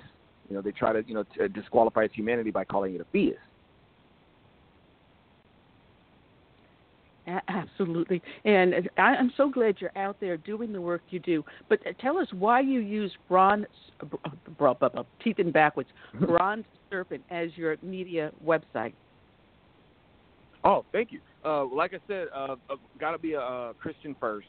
You know, I'm conservative. I'm, I'm, you know, I'm a patriotic American. But before any of those things, you know, I'm a Christian first. And uh, Bronze Serpent Media is uh, refers to uh, John uh, three fourteen through sixteen, and of course that's also harkening back to uh, uh, uh, the Old Testament too. Uh, but when when uh, the the scripture says that you know he'll- be held up like a uh, like the serpent held up in the wilderness, and that's referring to a picture of Christ. And uh, Christ himself is a picture of when the Israelites were getting a little too knuckleheaded for, for God and were getting on his nerves. You know, he sent the fiery serpents out there to uh, strike them with venom, and uh, they were, you know, basically paying for their for their transgressions. And some of them were very ill, some of them were dying. And then, uh, so God says, "Look, Moses, put a, a bronze serpent up on a pole. All they need to do is look at it, and if they look at it, they'll be healed." And that is speaking, of course, to the faith of looking to Christ, our Savior uh, for salvation. Um, we do have a caller in on the line. Would you mind if I brought the caller in? Sure. Okay, let me bring in uh, area code 317. You're on the air live with Southern Sense. I'm your hostess, Annie, the radio chick, along with my co host, Curtis. Uh, we have as our guest Alfonzo Rachel. To whom am I speaking? It's, it's Pianki in that area code is 314. I was going to ask a question on one of the Hi, Bianchi. things You a pointed question? out. Yeah, on this hoax that was committed in in Chicago, and I I really am embarrassed over this.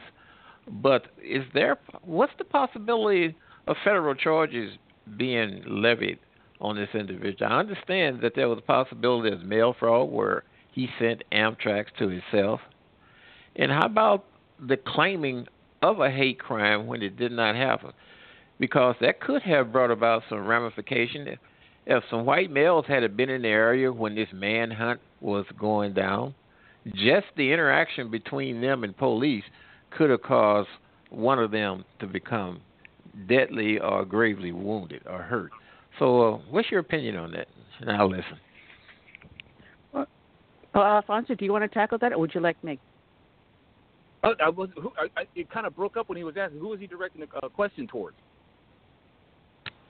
Either you one of direct you. me to the guest or to me? We could we could rock we could rock paper scissors for it. I'll go, but yeah, I'll, I'll go ahead and uh, I'll uh, I'll weigh in on it.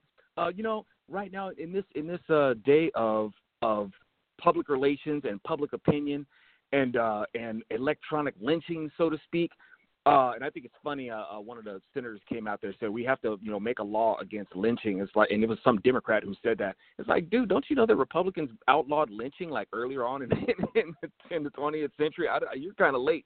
But any rate, um, charges uh, coming against them. I don't know. There there may be a, a you know maybe a hefty fine. You know, I think that might already be in play. I'm not sure. Uh, but right now, this is one of those things that you know, it, it, to make it look like, uh, hey, the police just want to play nice, and and uh, and and the president just wants to play nice, and we'll hope this whole thing just blows over, and uh, you know, to not you know spur up any more um, discourse um, between you know the warring factions in this. Well, my understanding Yeah, is there that the is- federal is government is looking into it right now. So it's not over yet till the But feds there is- um, have their say. No. But I there hope is there's there is justice. I- a I- you possibility know- of federal charges because of the there is a possibility of federal charges because he did use the U.S. mail to perpetrate this hoax. He sent a threatening letter to himself, and if that is the Mm. case, yes, he can face federal charges on that. Uh, whether or not the Department of Justice goes to see whether or not there is prosecutorial misconduct in the Chicago prosecution office, that's another possibility. But that would be going against the Chicago prosecutor, you know, uh, Foxx. Whether or not they can do anything else against Jussie uh, Smollett on the federal charges, it's it's to be seen. Um, but I, the only thing they really can get him with is that mailing that letter to himself, that threatening letter. And that's from my law enforcement uh, background. Well, But well, you you. know, I here's the you for the thing. Am I still on real quick? Does not the prosecutor Yes, yes. assemble the grand jury?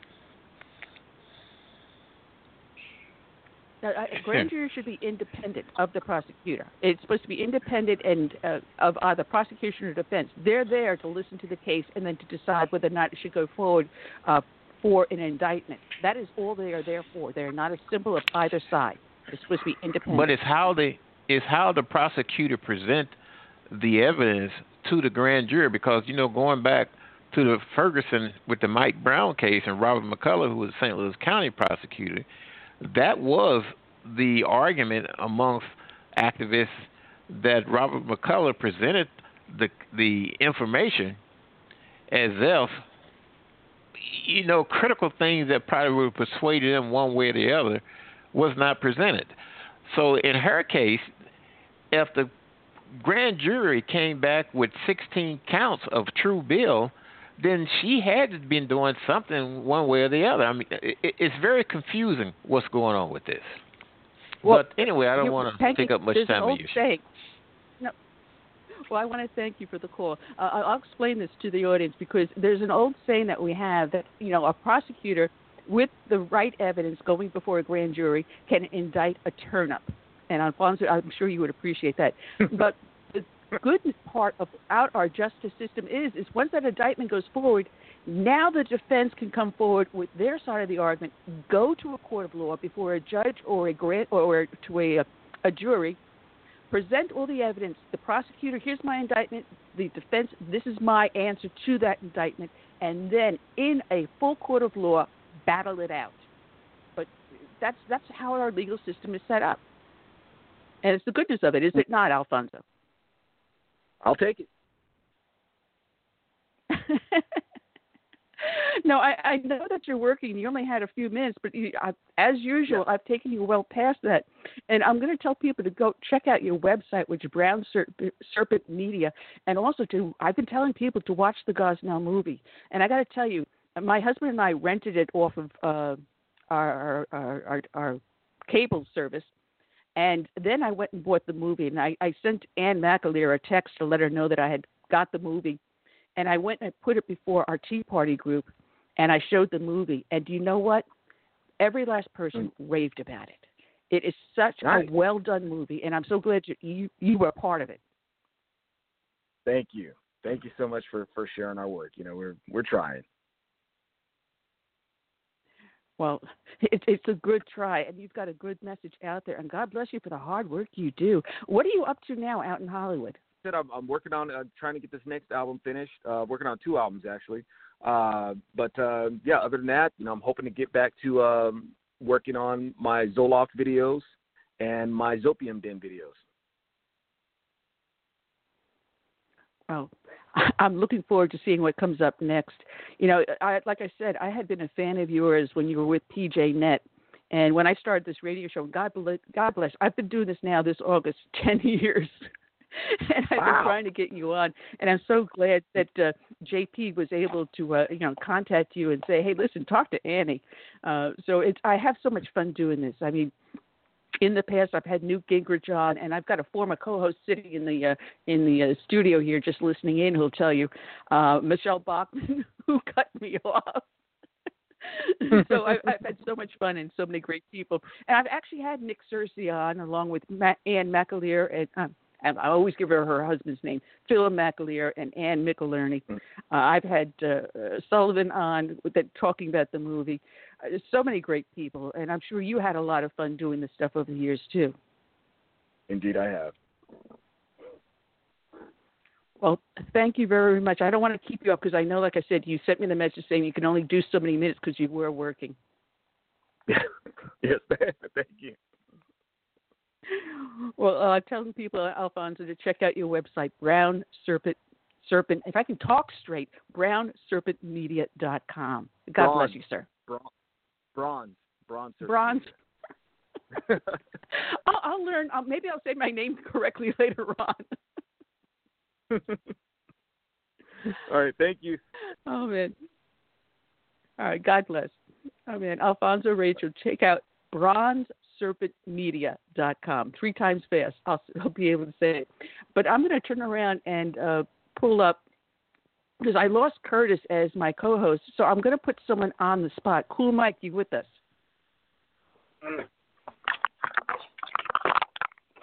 Yeah, I'm here.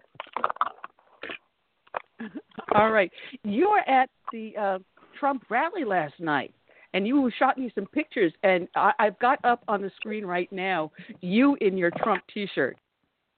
Yeah, sorry, I I was uh Was just away from the phone for a second. Um yeah, the the rally itself was really amazing. Um having gone to um uh the the several previous rallies in Grand Rapids um on election night or election day, I should say, he wrapped up the campaign at 3:15 a.m. Eastern Standard Time in Grand Rapids. Different location. But yesterday was unbelievable, and he, it's an actual arena where it seats about uh, probably 12 12,000. But then the floor itself, where the ho- in the hockey arena, was just completely covered with people. Hour or so before Trump started talking. Yet outside on the jumbotron, they had over 5,000 people who couldn't get in watching Wow. And, and add an additional couple thousand of protesters.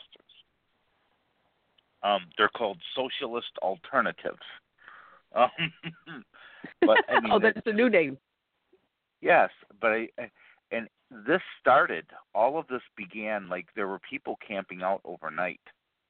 But I would be willing to say Oh, right wow. around th- three o'clock that all of the um, outside events started taking place. I got in. I was in there. Um, I worked the event, so I got there probably. Um, I arrived around 11 a.m. and I went inside around 12:30. And uh, you periodically get a chance to uh, peek outside, but for for the most part, I can tell you this was the. I I cannot put into words a day later um, just how he magnifies this crowd. There is nobody. I mean, this is one of the reasons that the media always tries to say like not a lot of people came or whatever. Nobody can do what he does.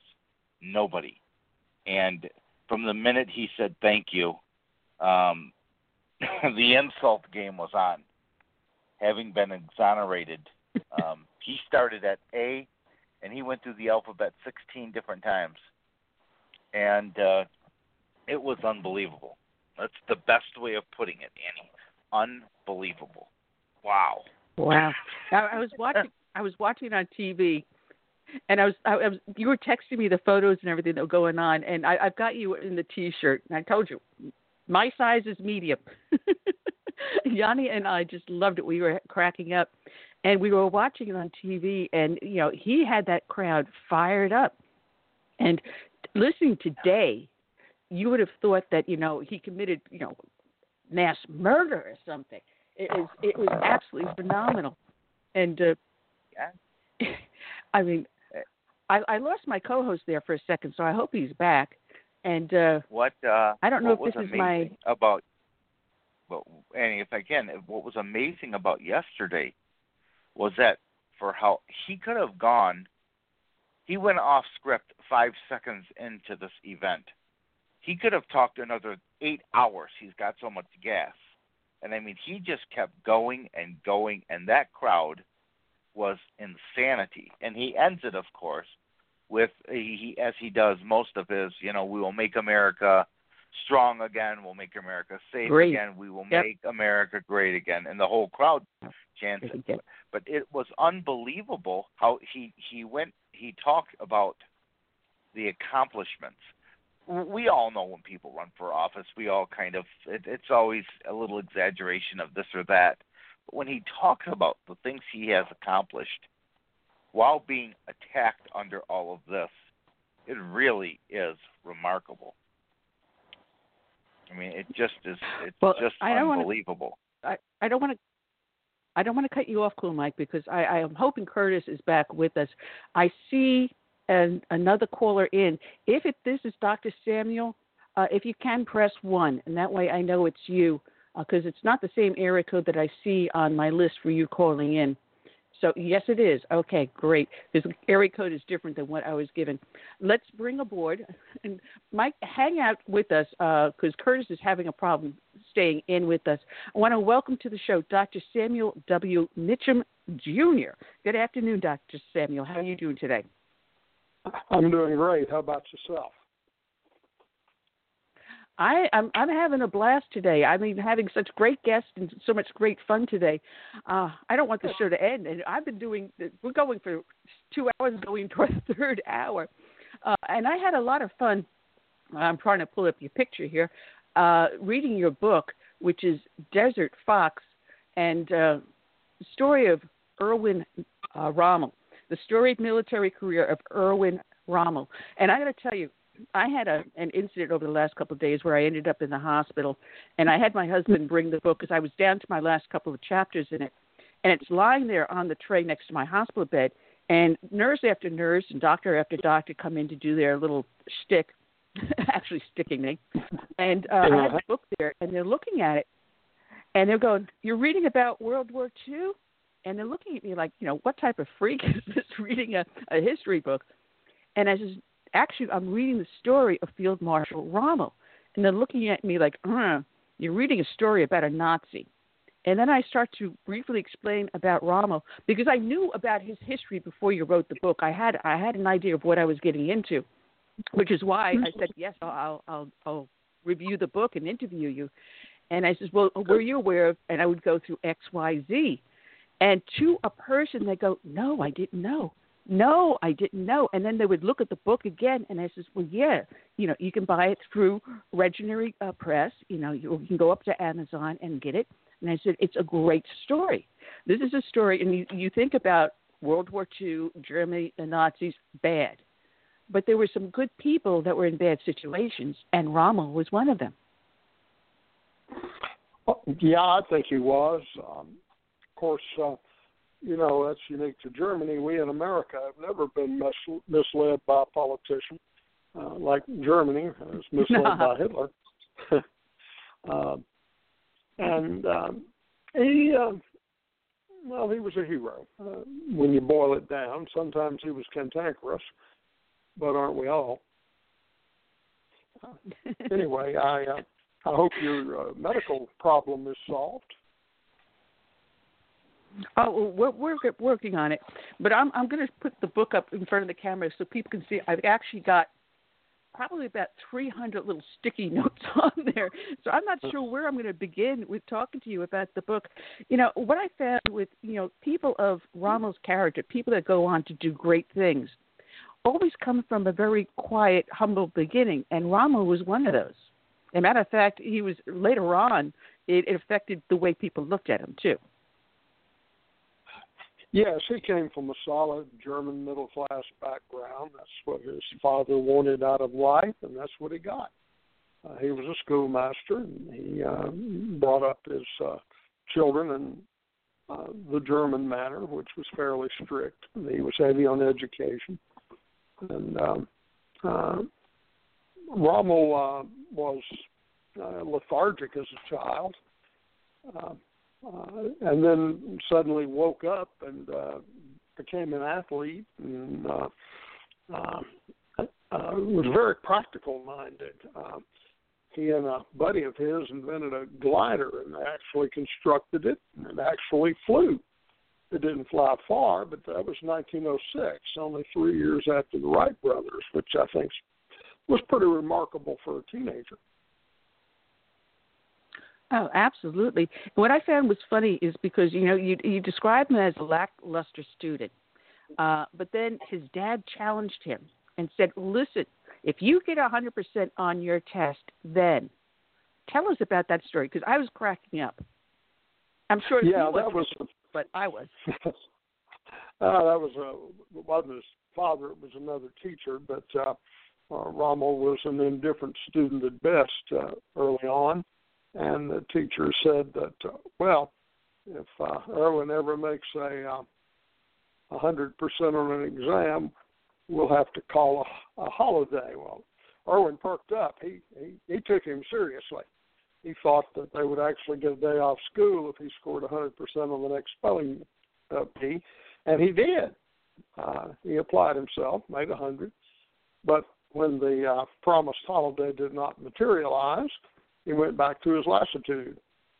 Uh, but then I think so. Eventually, he woke up. As you but, said, yeah, it became a very athletic. What, what, what's ironic is, is that his pathway to careers was kind of limited.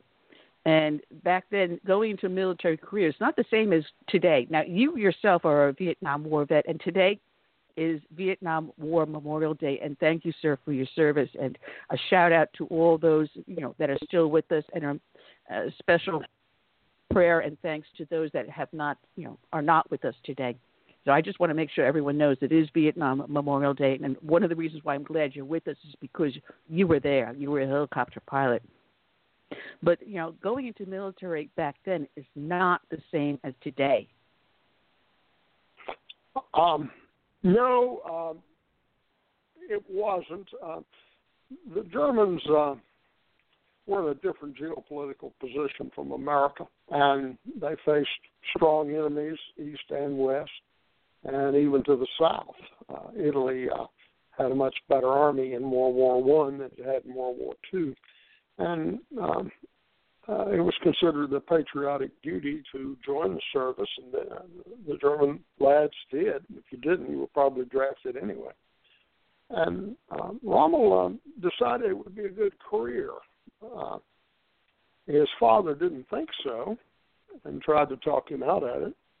But uh, talking Rommel out of anything was a, a, a tall task. And uh, uh, when his dad saw his son was going to uh, not be moved, um, he supported him. Um, uh, he paid for a minor hernia operation, which Rommel needed. Uh, paid for uniforms, etc. Uh, Rommel was uh, starting out as what you call a Fahnenjunker, an officer cadet, and um, as uh, General Naring uh, later said, uh, they served king and country pretty much at their own expense. Uh, very limited pay. You had to provide your own uniforms, etc. Uh, but Rommel excelled and uh, obtained his commission, and uh, really didn't uh, stand out hugely above the crowd until World War One and that's when he. Uh, oh, he. This, go ahead. I'm sorry.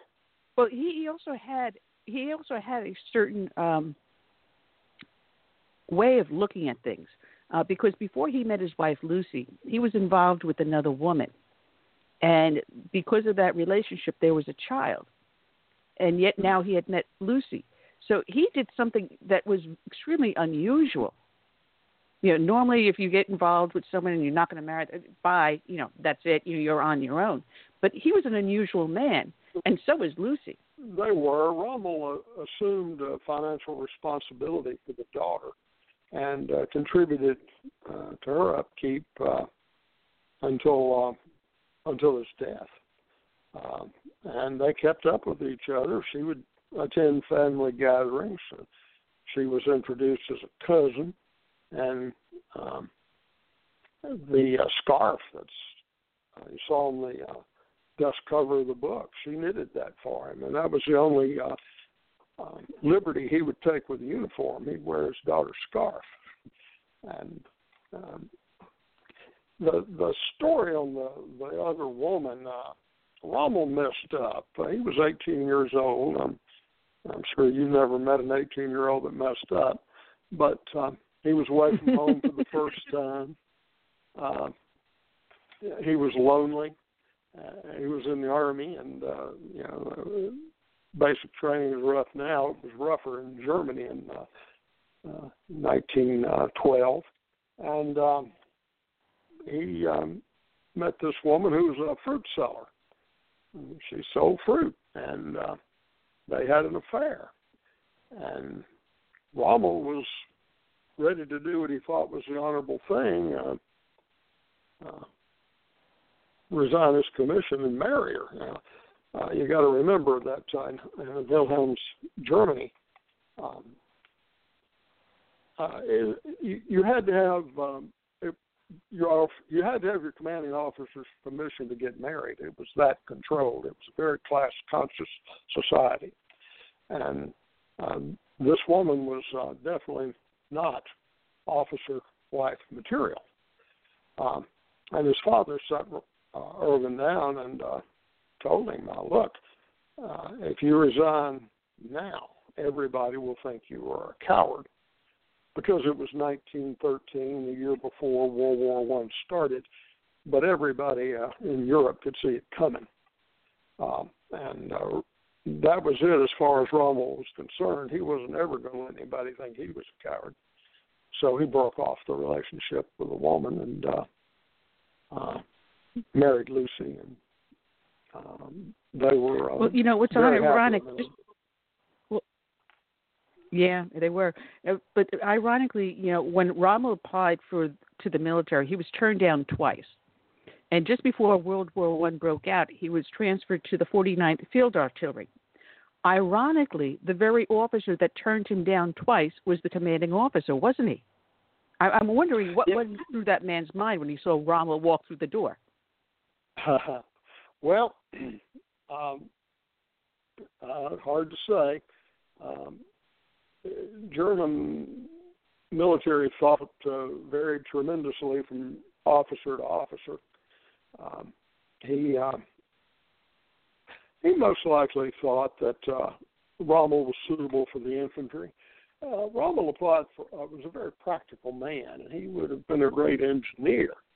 And he uh, uh, applied for the engineers first, and they turned him down. And the next most technical branch you can get into in those days was the uh, artillery, and uh, he applied for that second and got turned down.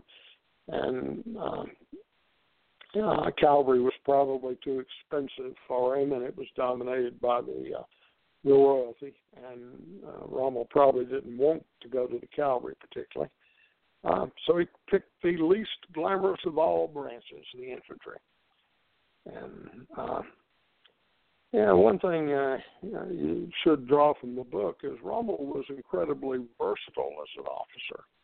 Uh, he served in the infantry and uh, on the Western Front, and later ended up in the uh, Mountain Branch, fighting in. Uh, we don't have that in the U.S. Army, but they did in Germany, uh, fighting in uh, the Carpathians in uh, Romania and uh, and in Italy. Then um, after the war, he bounced back between the infantry and the mountain branch and the war school, the war academies. He was a great teacher. And uh, when World War uh, II started, um, he had uh, gotten himself an appointment as commander of Hitler's uh, bodyguard battalion. Uh, he had taken his old lecture notes, which were based on his World War One experiences, and uh, wrote a book about it, and it was a bestseller.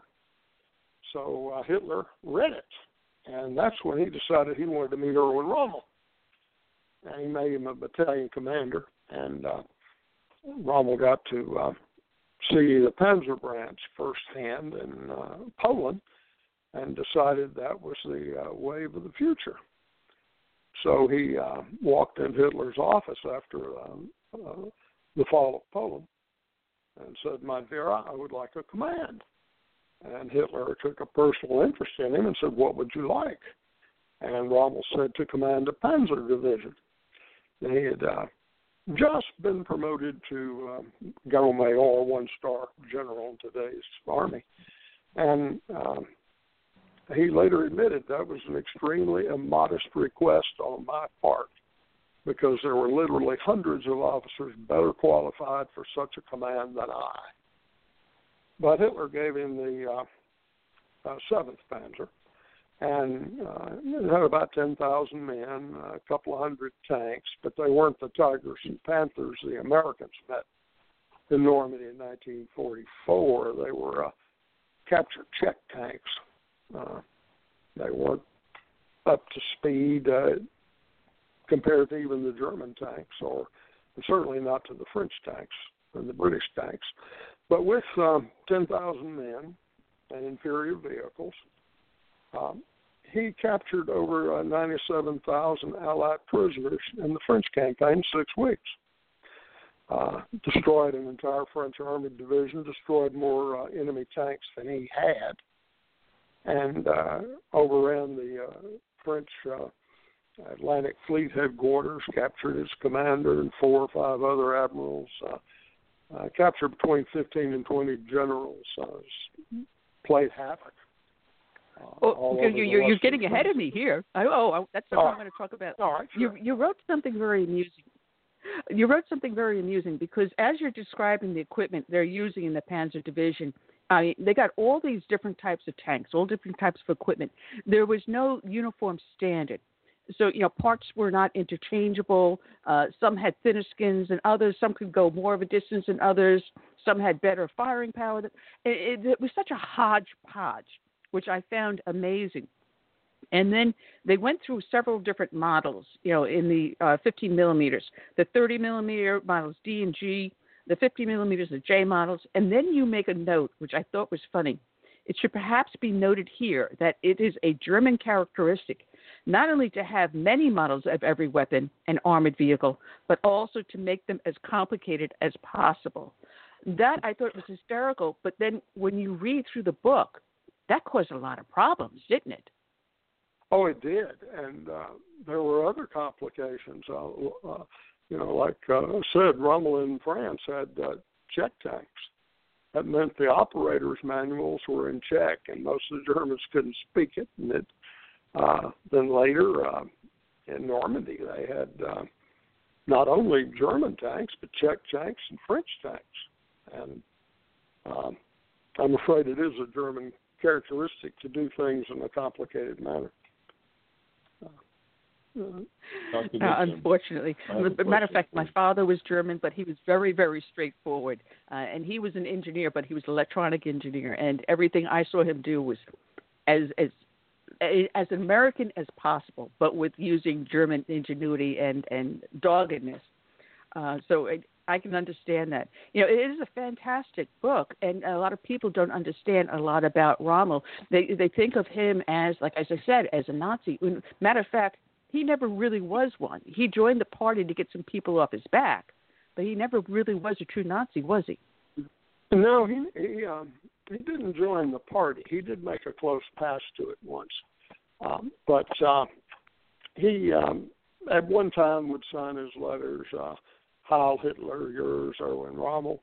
Um, but you've got to. Um, oh, history is like a brush fire sometimes. Uh, when you talk about Hitler and the Nazis, uh, you really got to put a date on it. I mean. Uh, Adolf Hitler in 1945 was a lot different from uh, Adolf Hitler in 1932 when he was seeking office.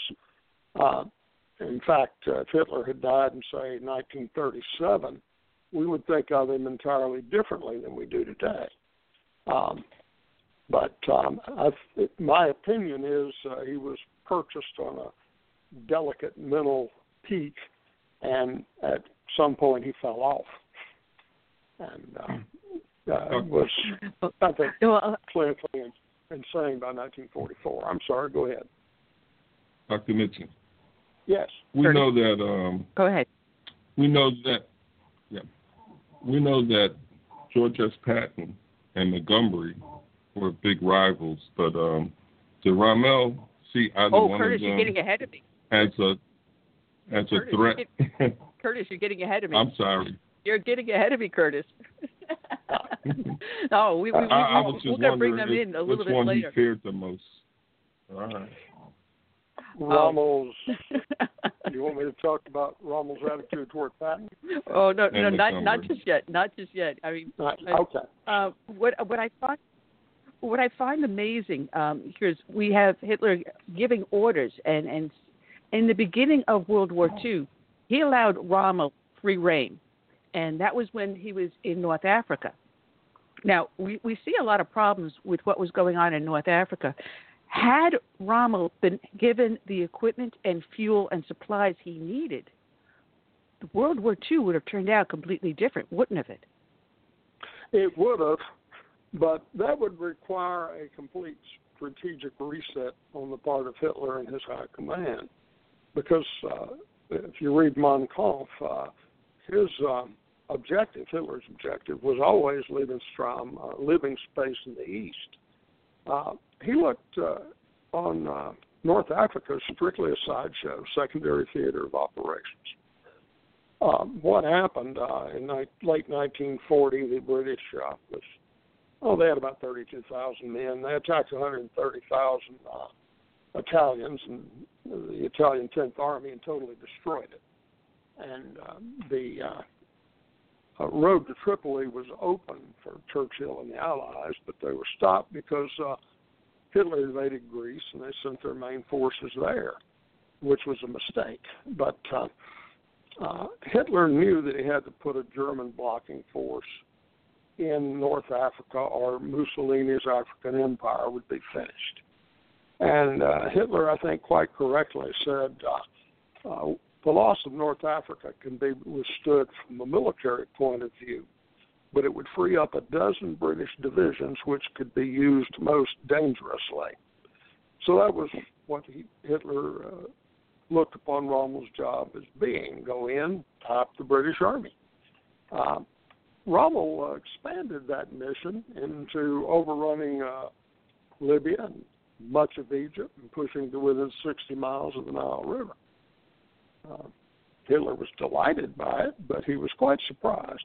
Nobody expected that.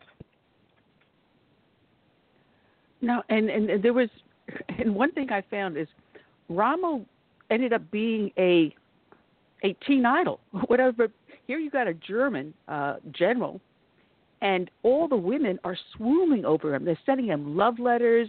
There's movie reels on him. He was the darling. Uh, he was he was like a Hollywood movie star. He was, and there are two reasons for that. Uh, you know, we uh, uh, Goebbels is the propaganda minister, and he is rightfully despised today. But one must admit he was very uh, talented at uh, propaganda, and he and he uh, always liked Rommel, and uh, he played him up big uh, to be a militant hero and uh, this is what every uh, German should aspire to be, every German boy anyway. And um, like I say, he was very good at it. Second thing was Rommel himself. Uh, he had an almost American sense of public relations. Uh, he wasn't uh, the kind to go back into headquarters and you know not meet the press. He would actually cultivate it. And uh, he got put one of uh, Goebbels' senior propaganda officials was uh, a captain on Rommel's staff, and uh, uh, so he he played it up. Now he didn't. Uh, uh, he got mailbag after mailbag fan mails from uh, German girls, and he got a kick out of that, and said some of them are quite immodest, but uh, uh, he didn't uh, take advantage of that situation. But uh, you he would very frequently send them autograph photos, and, uh, things of that nature. Well, you know, here's the interesting thing because you know you hear the stories of the German High Command and you hear the stories of the generals and the field marshals out there, and they would be sitting, say, 60 miles behind the line. Rommel was a completely different character. He was out there in the trenches. He was out there on the front line with his men. And he had a very rigorous, rigorous schedule. He'd get up early in the morning, very Spartan living. He'd live out in the tent or you know up in the front with the guys. He'd eat with them. He'd keep their morale up, and he had a, a, a magical way of keeping morale up, like no other field commander out there. Yes, they uh, the men were amazed by him. Uh, I remember one of them was uh, talked about it. He uh, uh, he was in an attack and. Uh, they were pinned down and you know wanted to cut off the buttons in the uniform so they could get closer to the ground. Yeah, it was pretty bad. And uh, next thing you know, Rommel strides up. He doesn't duck. He just stands there and says, "What the hell is the matter with you fellows? Just because it gets a little hot over here doesn't mean you have to belly flop every time." and he got the attack going again. And so as soon as he left, there were casualties again and uh, they'd shake their heads and say things like, "No, you know, there wasn't a bullet made that could kill the old man." Well, that's not true. He was wounded five times in World War One and World War Two, but uh, uh, he believed, and, one of his military adages, his axioms, was, uh, "No admiral ever won a battle from a shore base." And he liked to be right up front so he could determine what was happening. He didn't depend on dispatches and uh, it created some problems. That method of leadership does. But uh, the British uh, headquarters, as you said, was usually 60 miles behind the front. And by the time they would get a dispatch and act on it, uh, it would be decoded, and then they'd have to put it back, the answer back into a code and send it to the front. Uh, the situation had changed.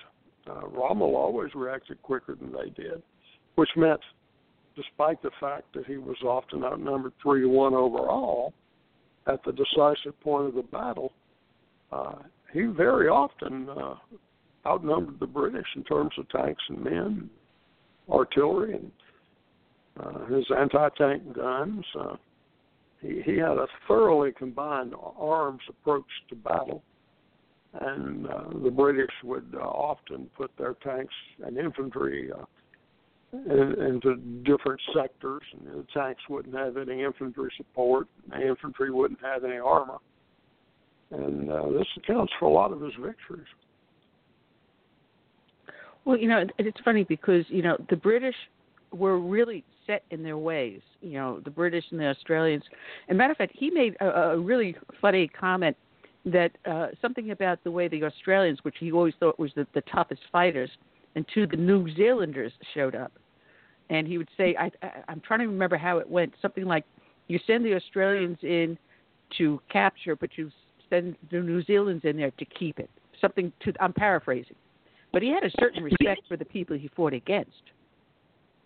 He did, he did. Um, he um, he even respected the Italians. He uh, they they had a bad reputation, and uh, once said, "Well, certainly they're no good at war," but um, uh, we can't measure people by how good they are at war. If we did, what kind of world would this be?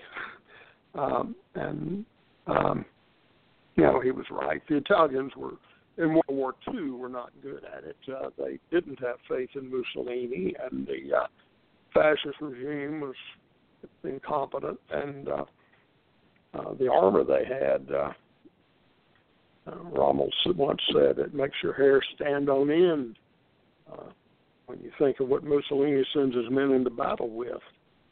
Um, as a matter of fact, there was a joke in the Afrika Korps, uh, which went this way Who are the bravest soldiers in the world? And the answer was the Italians. And their question was then, why the Italians? And the answer was, uh, because they go into battle with the equipment that they have.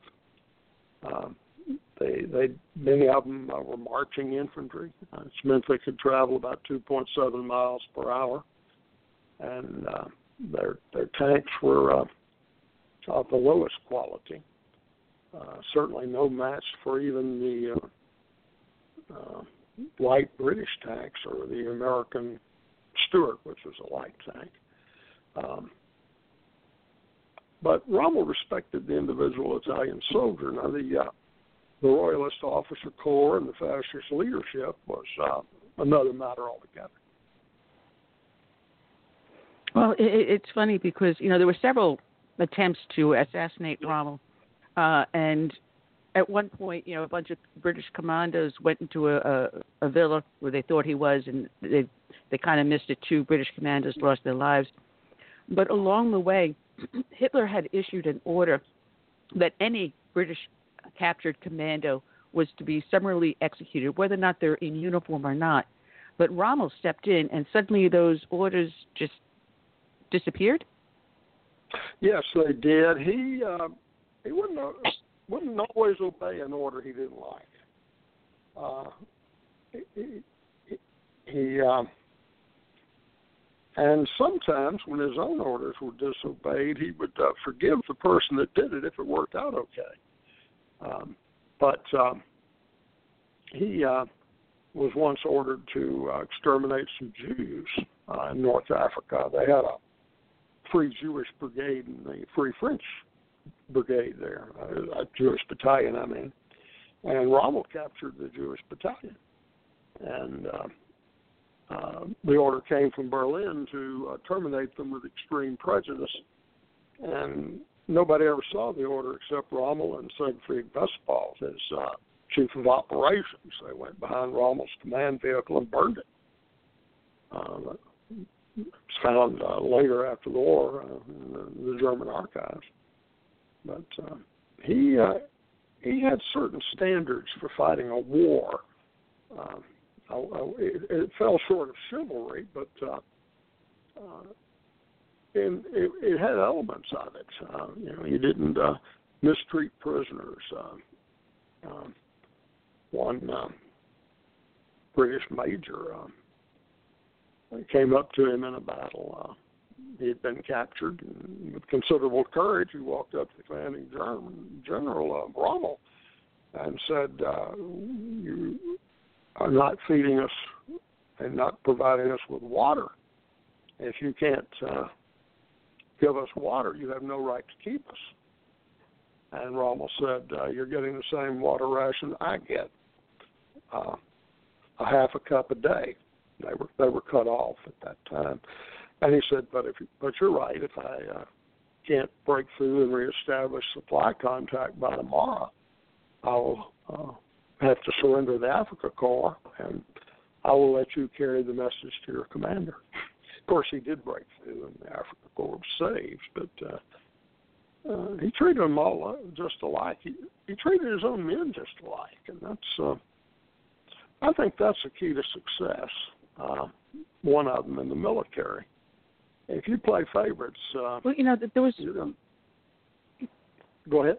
Well, you know what I, what I found what I found interesting is is that um, only Rommel did this. There was a certain certain code of honor that if you killed a tank, you allowed the people, to, the soldiers, to get out of the tank, escape, and go back to the unit. So you go behind the tank, follow the tracks back to your unit, and that's it.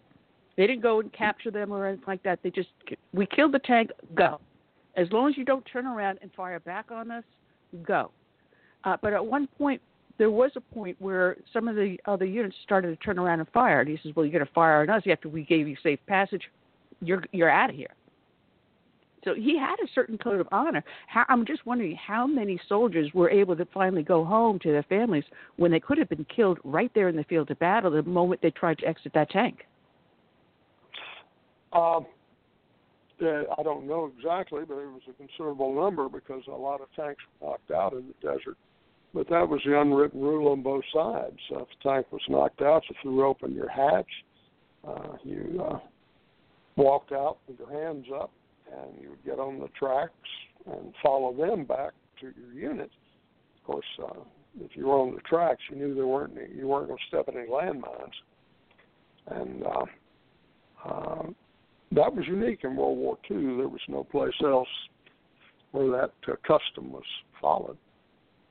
And gosh, in the siege of Tobruk, they had uh, all kinds of. Uh, they had truces. Uh, for about an hour at night. Uh, it was unofficial, but it was observed by everybody. And um, that was especially important for the Germans because they had uh, fewer, uh, less ammunition, and they were pinned down pretty much all day. And uh, they'd get a little exercise, and everybody would get to eat. Uh, and then they would go back What to What I it. found interesting is what I, I found also interesting is how closely Hitler worked with Mussolini. Because when I'm I'm reading the book where he was trying to get supplies, he was trying to get oil, food, and everything else they needed, more equipment, more men, and he would bounce between Mussolini going to Rome and going to Berlin to speak to the Führer. And if Mussolini said no, he would go over to the Führer, or if the Führer said no, he would go over to Mussolini. And I didn't realize that it was almost like a joint command between the two. Well, Hitler kept the faith with Mussolini like he did with almost no one else in his whole life, to the ruin of both their countries.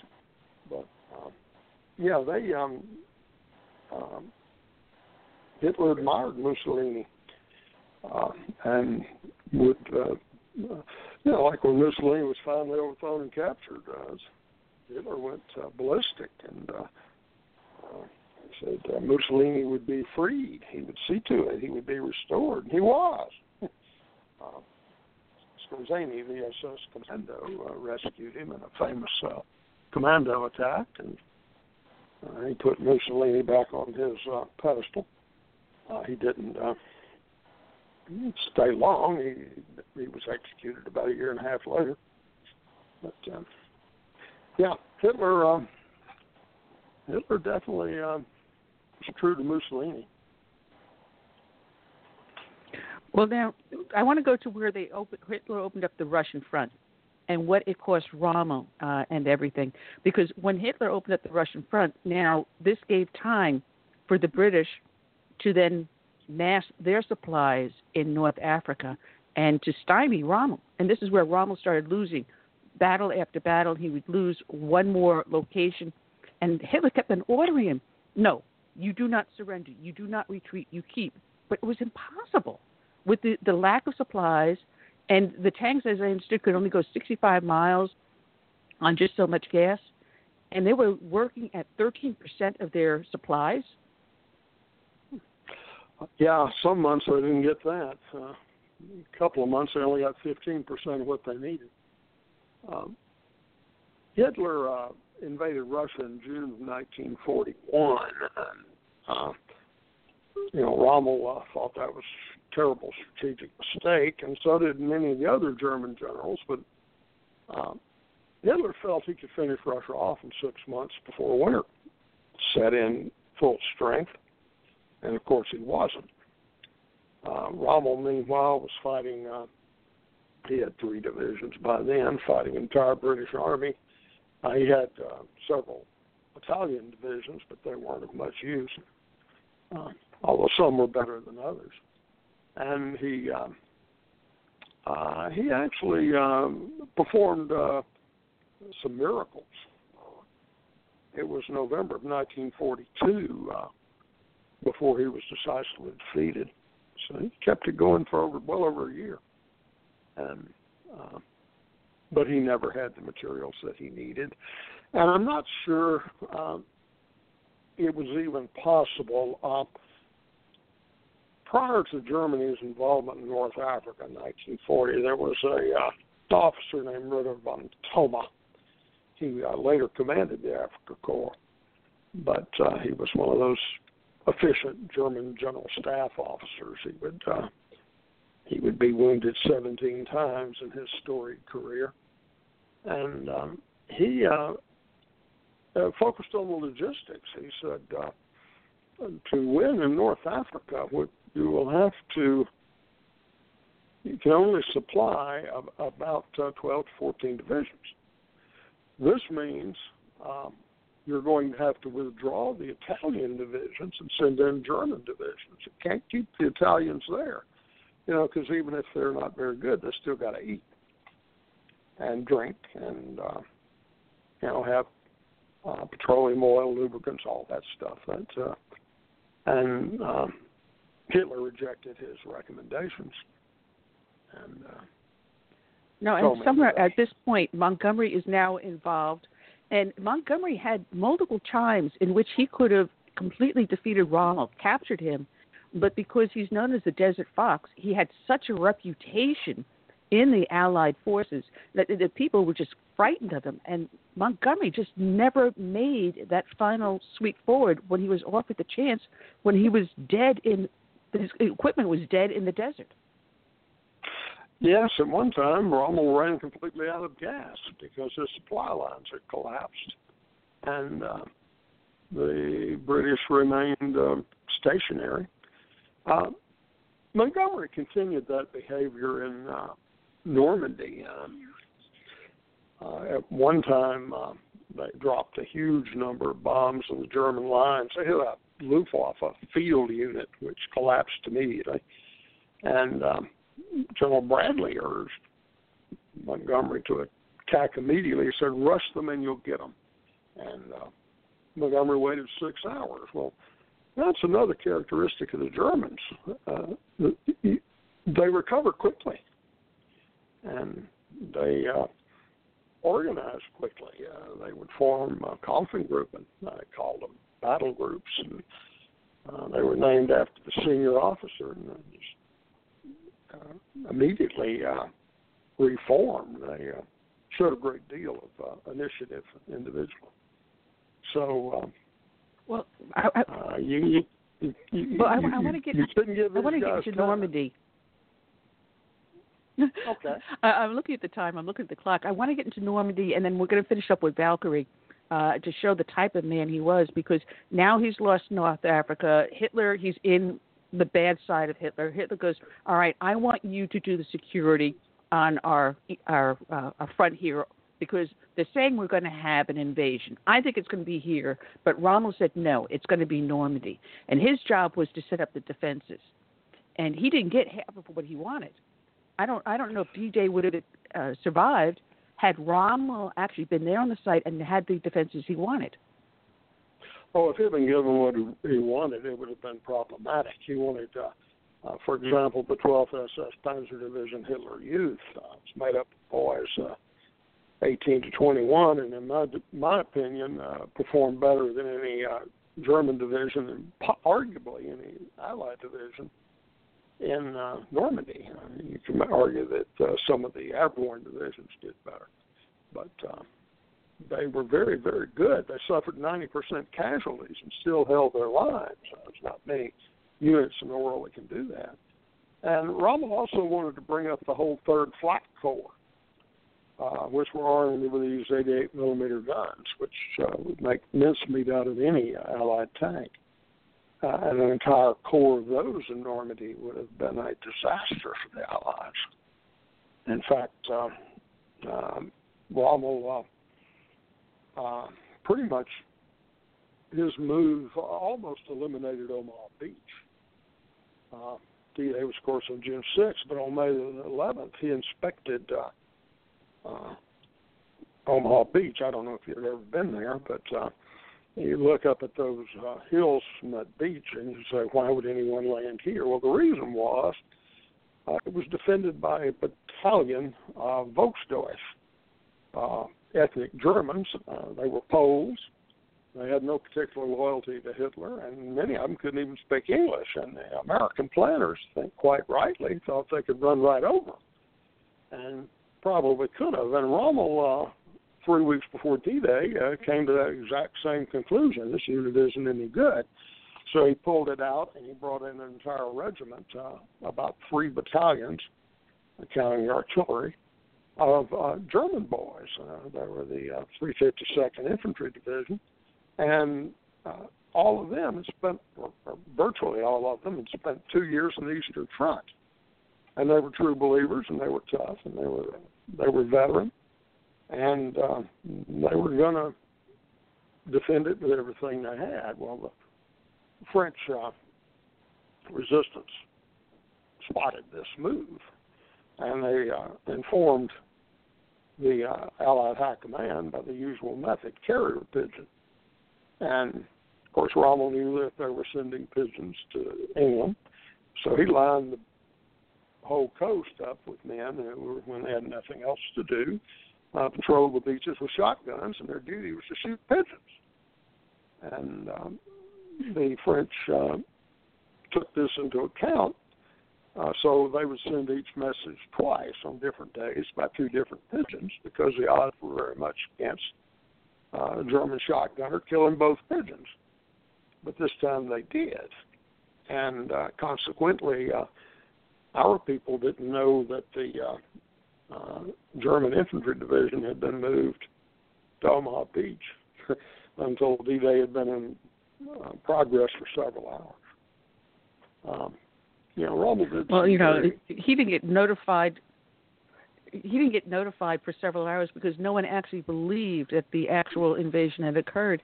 Now, I'm going to go to Curtis's question, which I cut him off. I'm sorry, Curtis, but now this is where I wanted to bring in uh, Montgomery, Patton, and Eisenhower, and what Rommel's, what Curtis was asking Rommel's opinion of these three uh, Allied generals.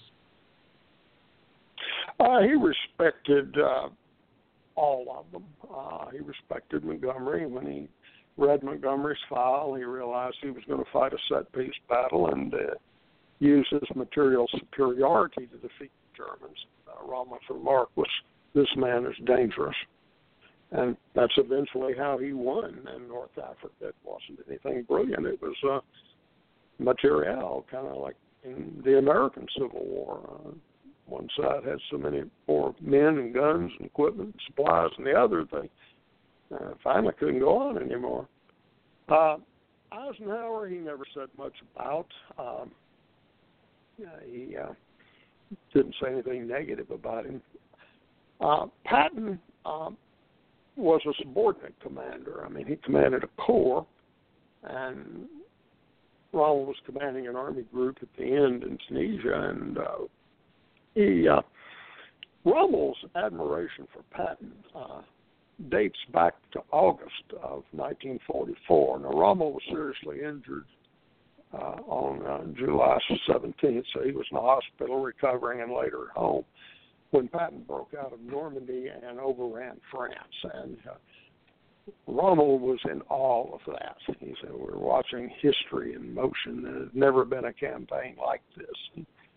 Uh, his uh, admiration for Patton grew every day and uh, up until the day he died.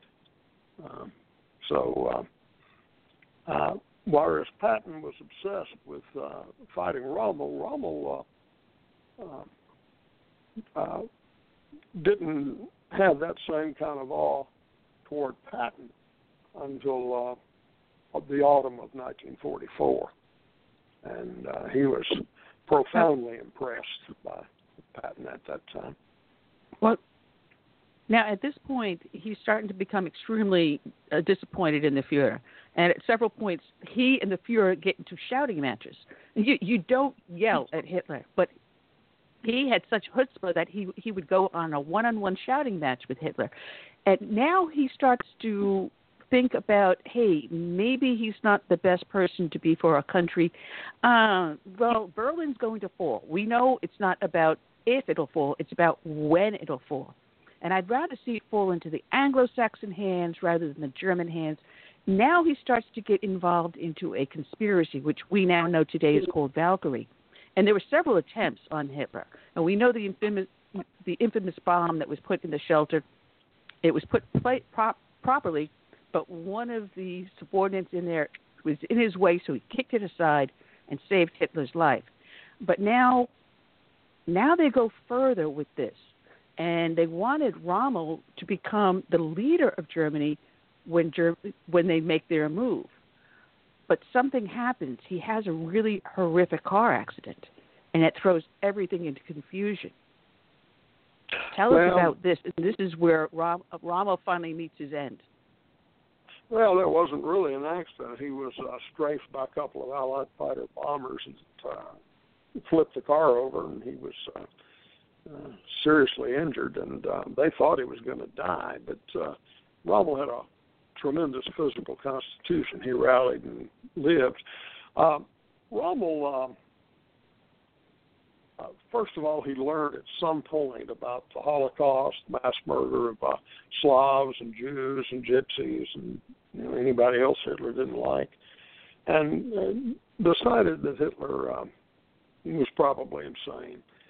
And he typically would act against him because, like you said, he didn't want Germany to fall in the hands of the Soviets, and um, he um, he differed from some of the conspirators, and this may be a little naive on Rommel's part, but he didn't want Hitler killed uh, because he was afraid that would create a great Nazi martyr. What he wanted was uh, Hitler to stand trial and um, expose his crimes uh, in a very public way to the German people, where, because he figured then they would turn on him, they would realize what he really was, um, and um, uh, therefore the leading conspirators decided to uh, assassinate Hitler and um, didn't tell Rommel they were going to do that. Um, they figured he'd go along with it once it was done. And also, you got to consider the German character. They'd sworn an oath of allegiance to Hitler, and to a, a German, an oath is an almost physical thing. Uh, they were not going to, many of them, even though Hitler was leading Germany down to uh, roads of destruction, uh, they had an oath they were going to follow it. And uh, of course, Hitler's death would release them from the oath. And that was a consideration in the assassination of Hitler. It's usually underplayed. Um, but we saw it when uh, Germany finally fell and the news came that Hitler committed suicide. Everybody surrendered uh, because they were free from their oath to fight Hitler. You know, ordered him to fight to the last bullet. But he was dead, so the oath was invalidated. Um, Rommel, uh, uh, they figured would uh, be a great uh, negotiating piece for the Germans because uh, the Allies had such great respect for him, and um, they felt that uh, his prestige might allow them to uh, get a negotiated peace where Germany remained uh, intact and not under the Soviet yoke. Uh, I think that was a little wishful thinking there. We had already uh, committed unconditional surrender. And I can't see Eisenhower and uh, uh, Roosevelt backing off that. Uh, Churchill probably would have. No, no, not at all. Not at all. But, you know, now the plot is exposed and as I understand, it ended up being 5,000 people were executed because of Valkyrie.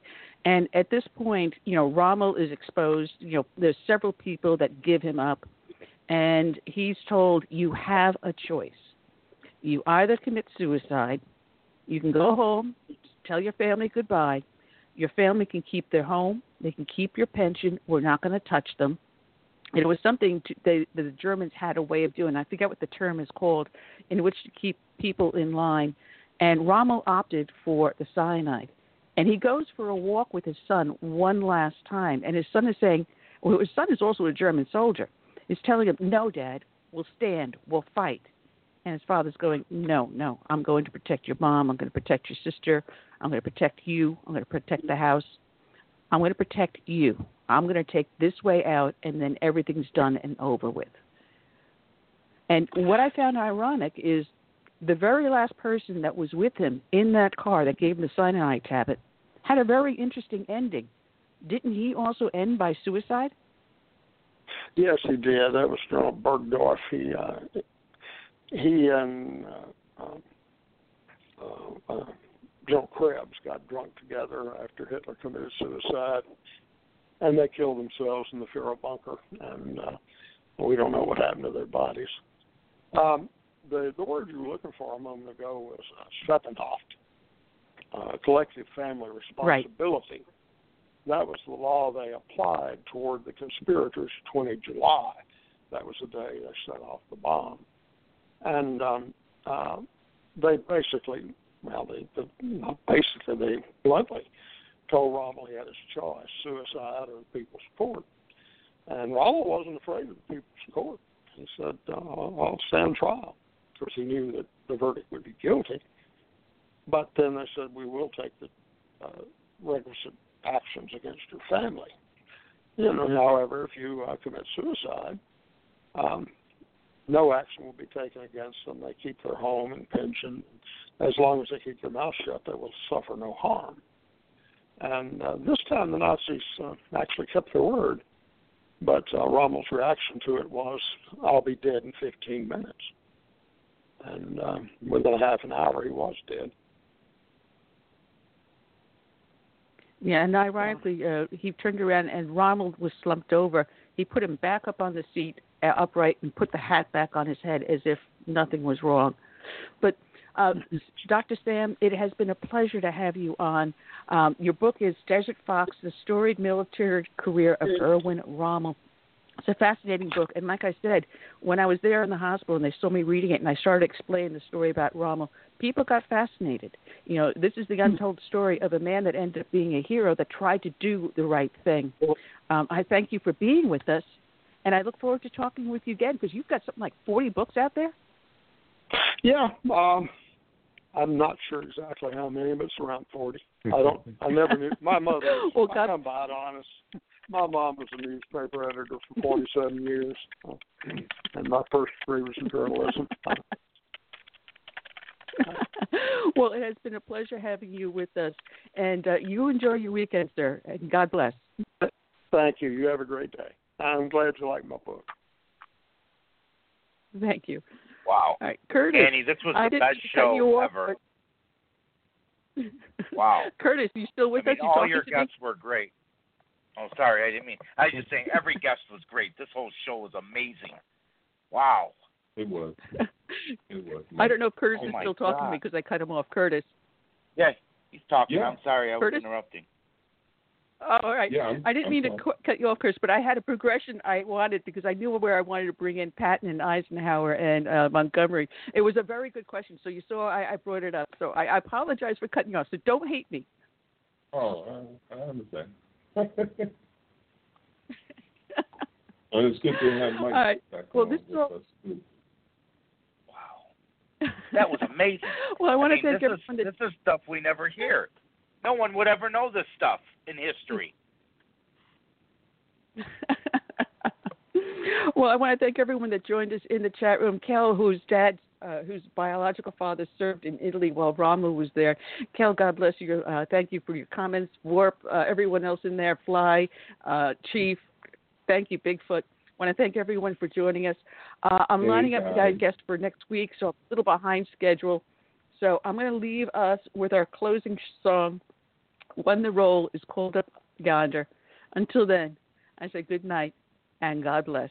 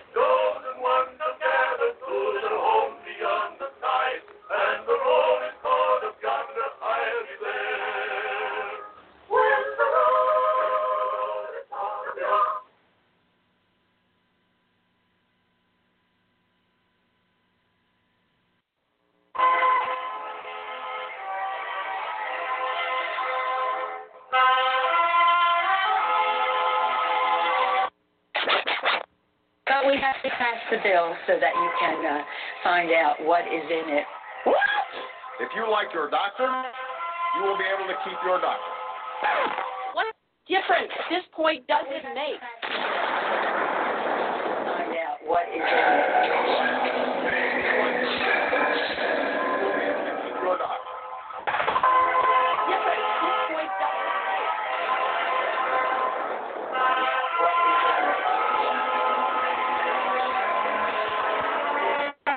You're looking to make sense out of what's going on in the world today, then you've come to the right place. Welcome to Southern Sense Talk Radio with your host, Annie, the radio chick Ubelis, featuring Curtis.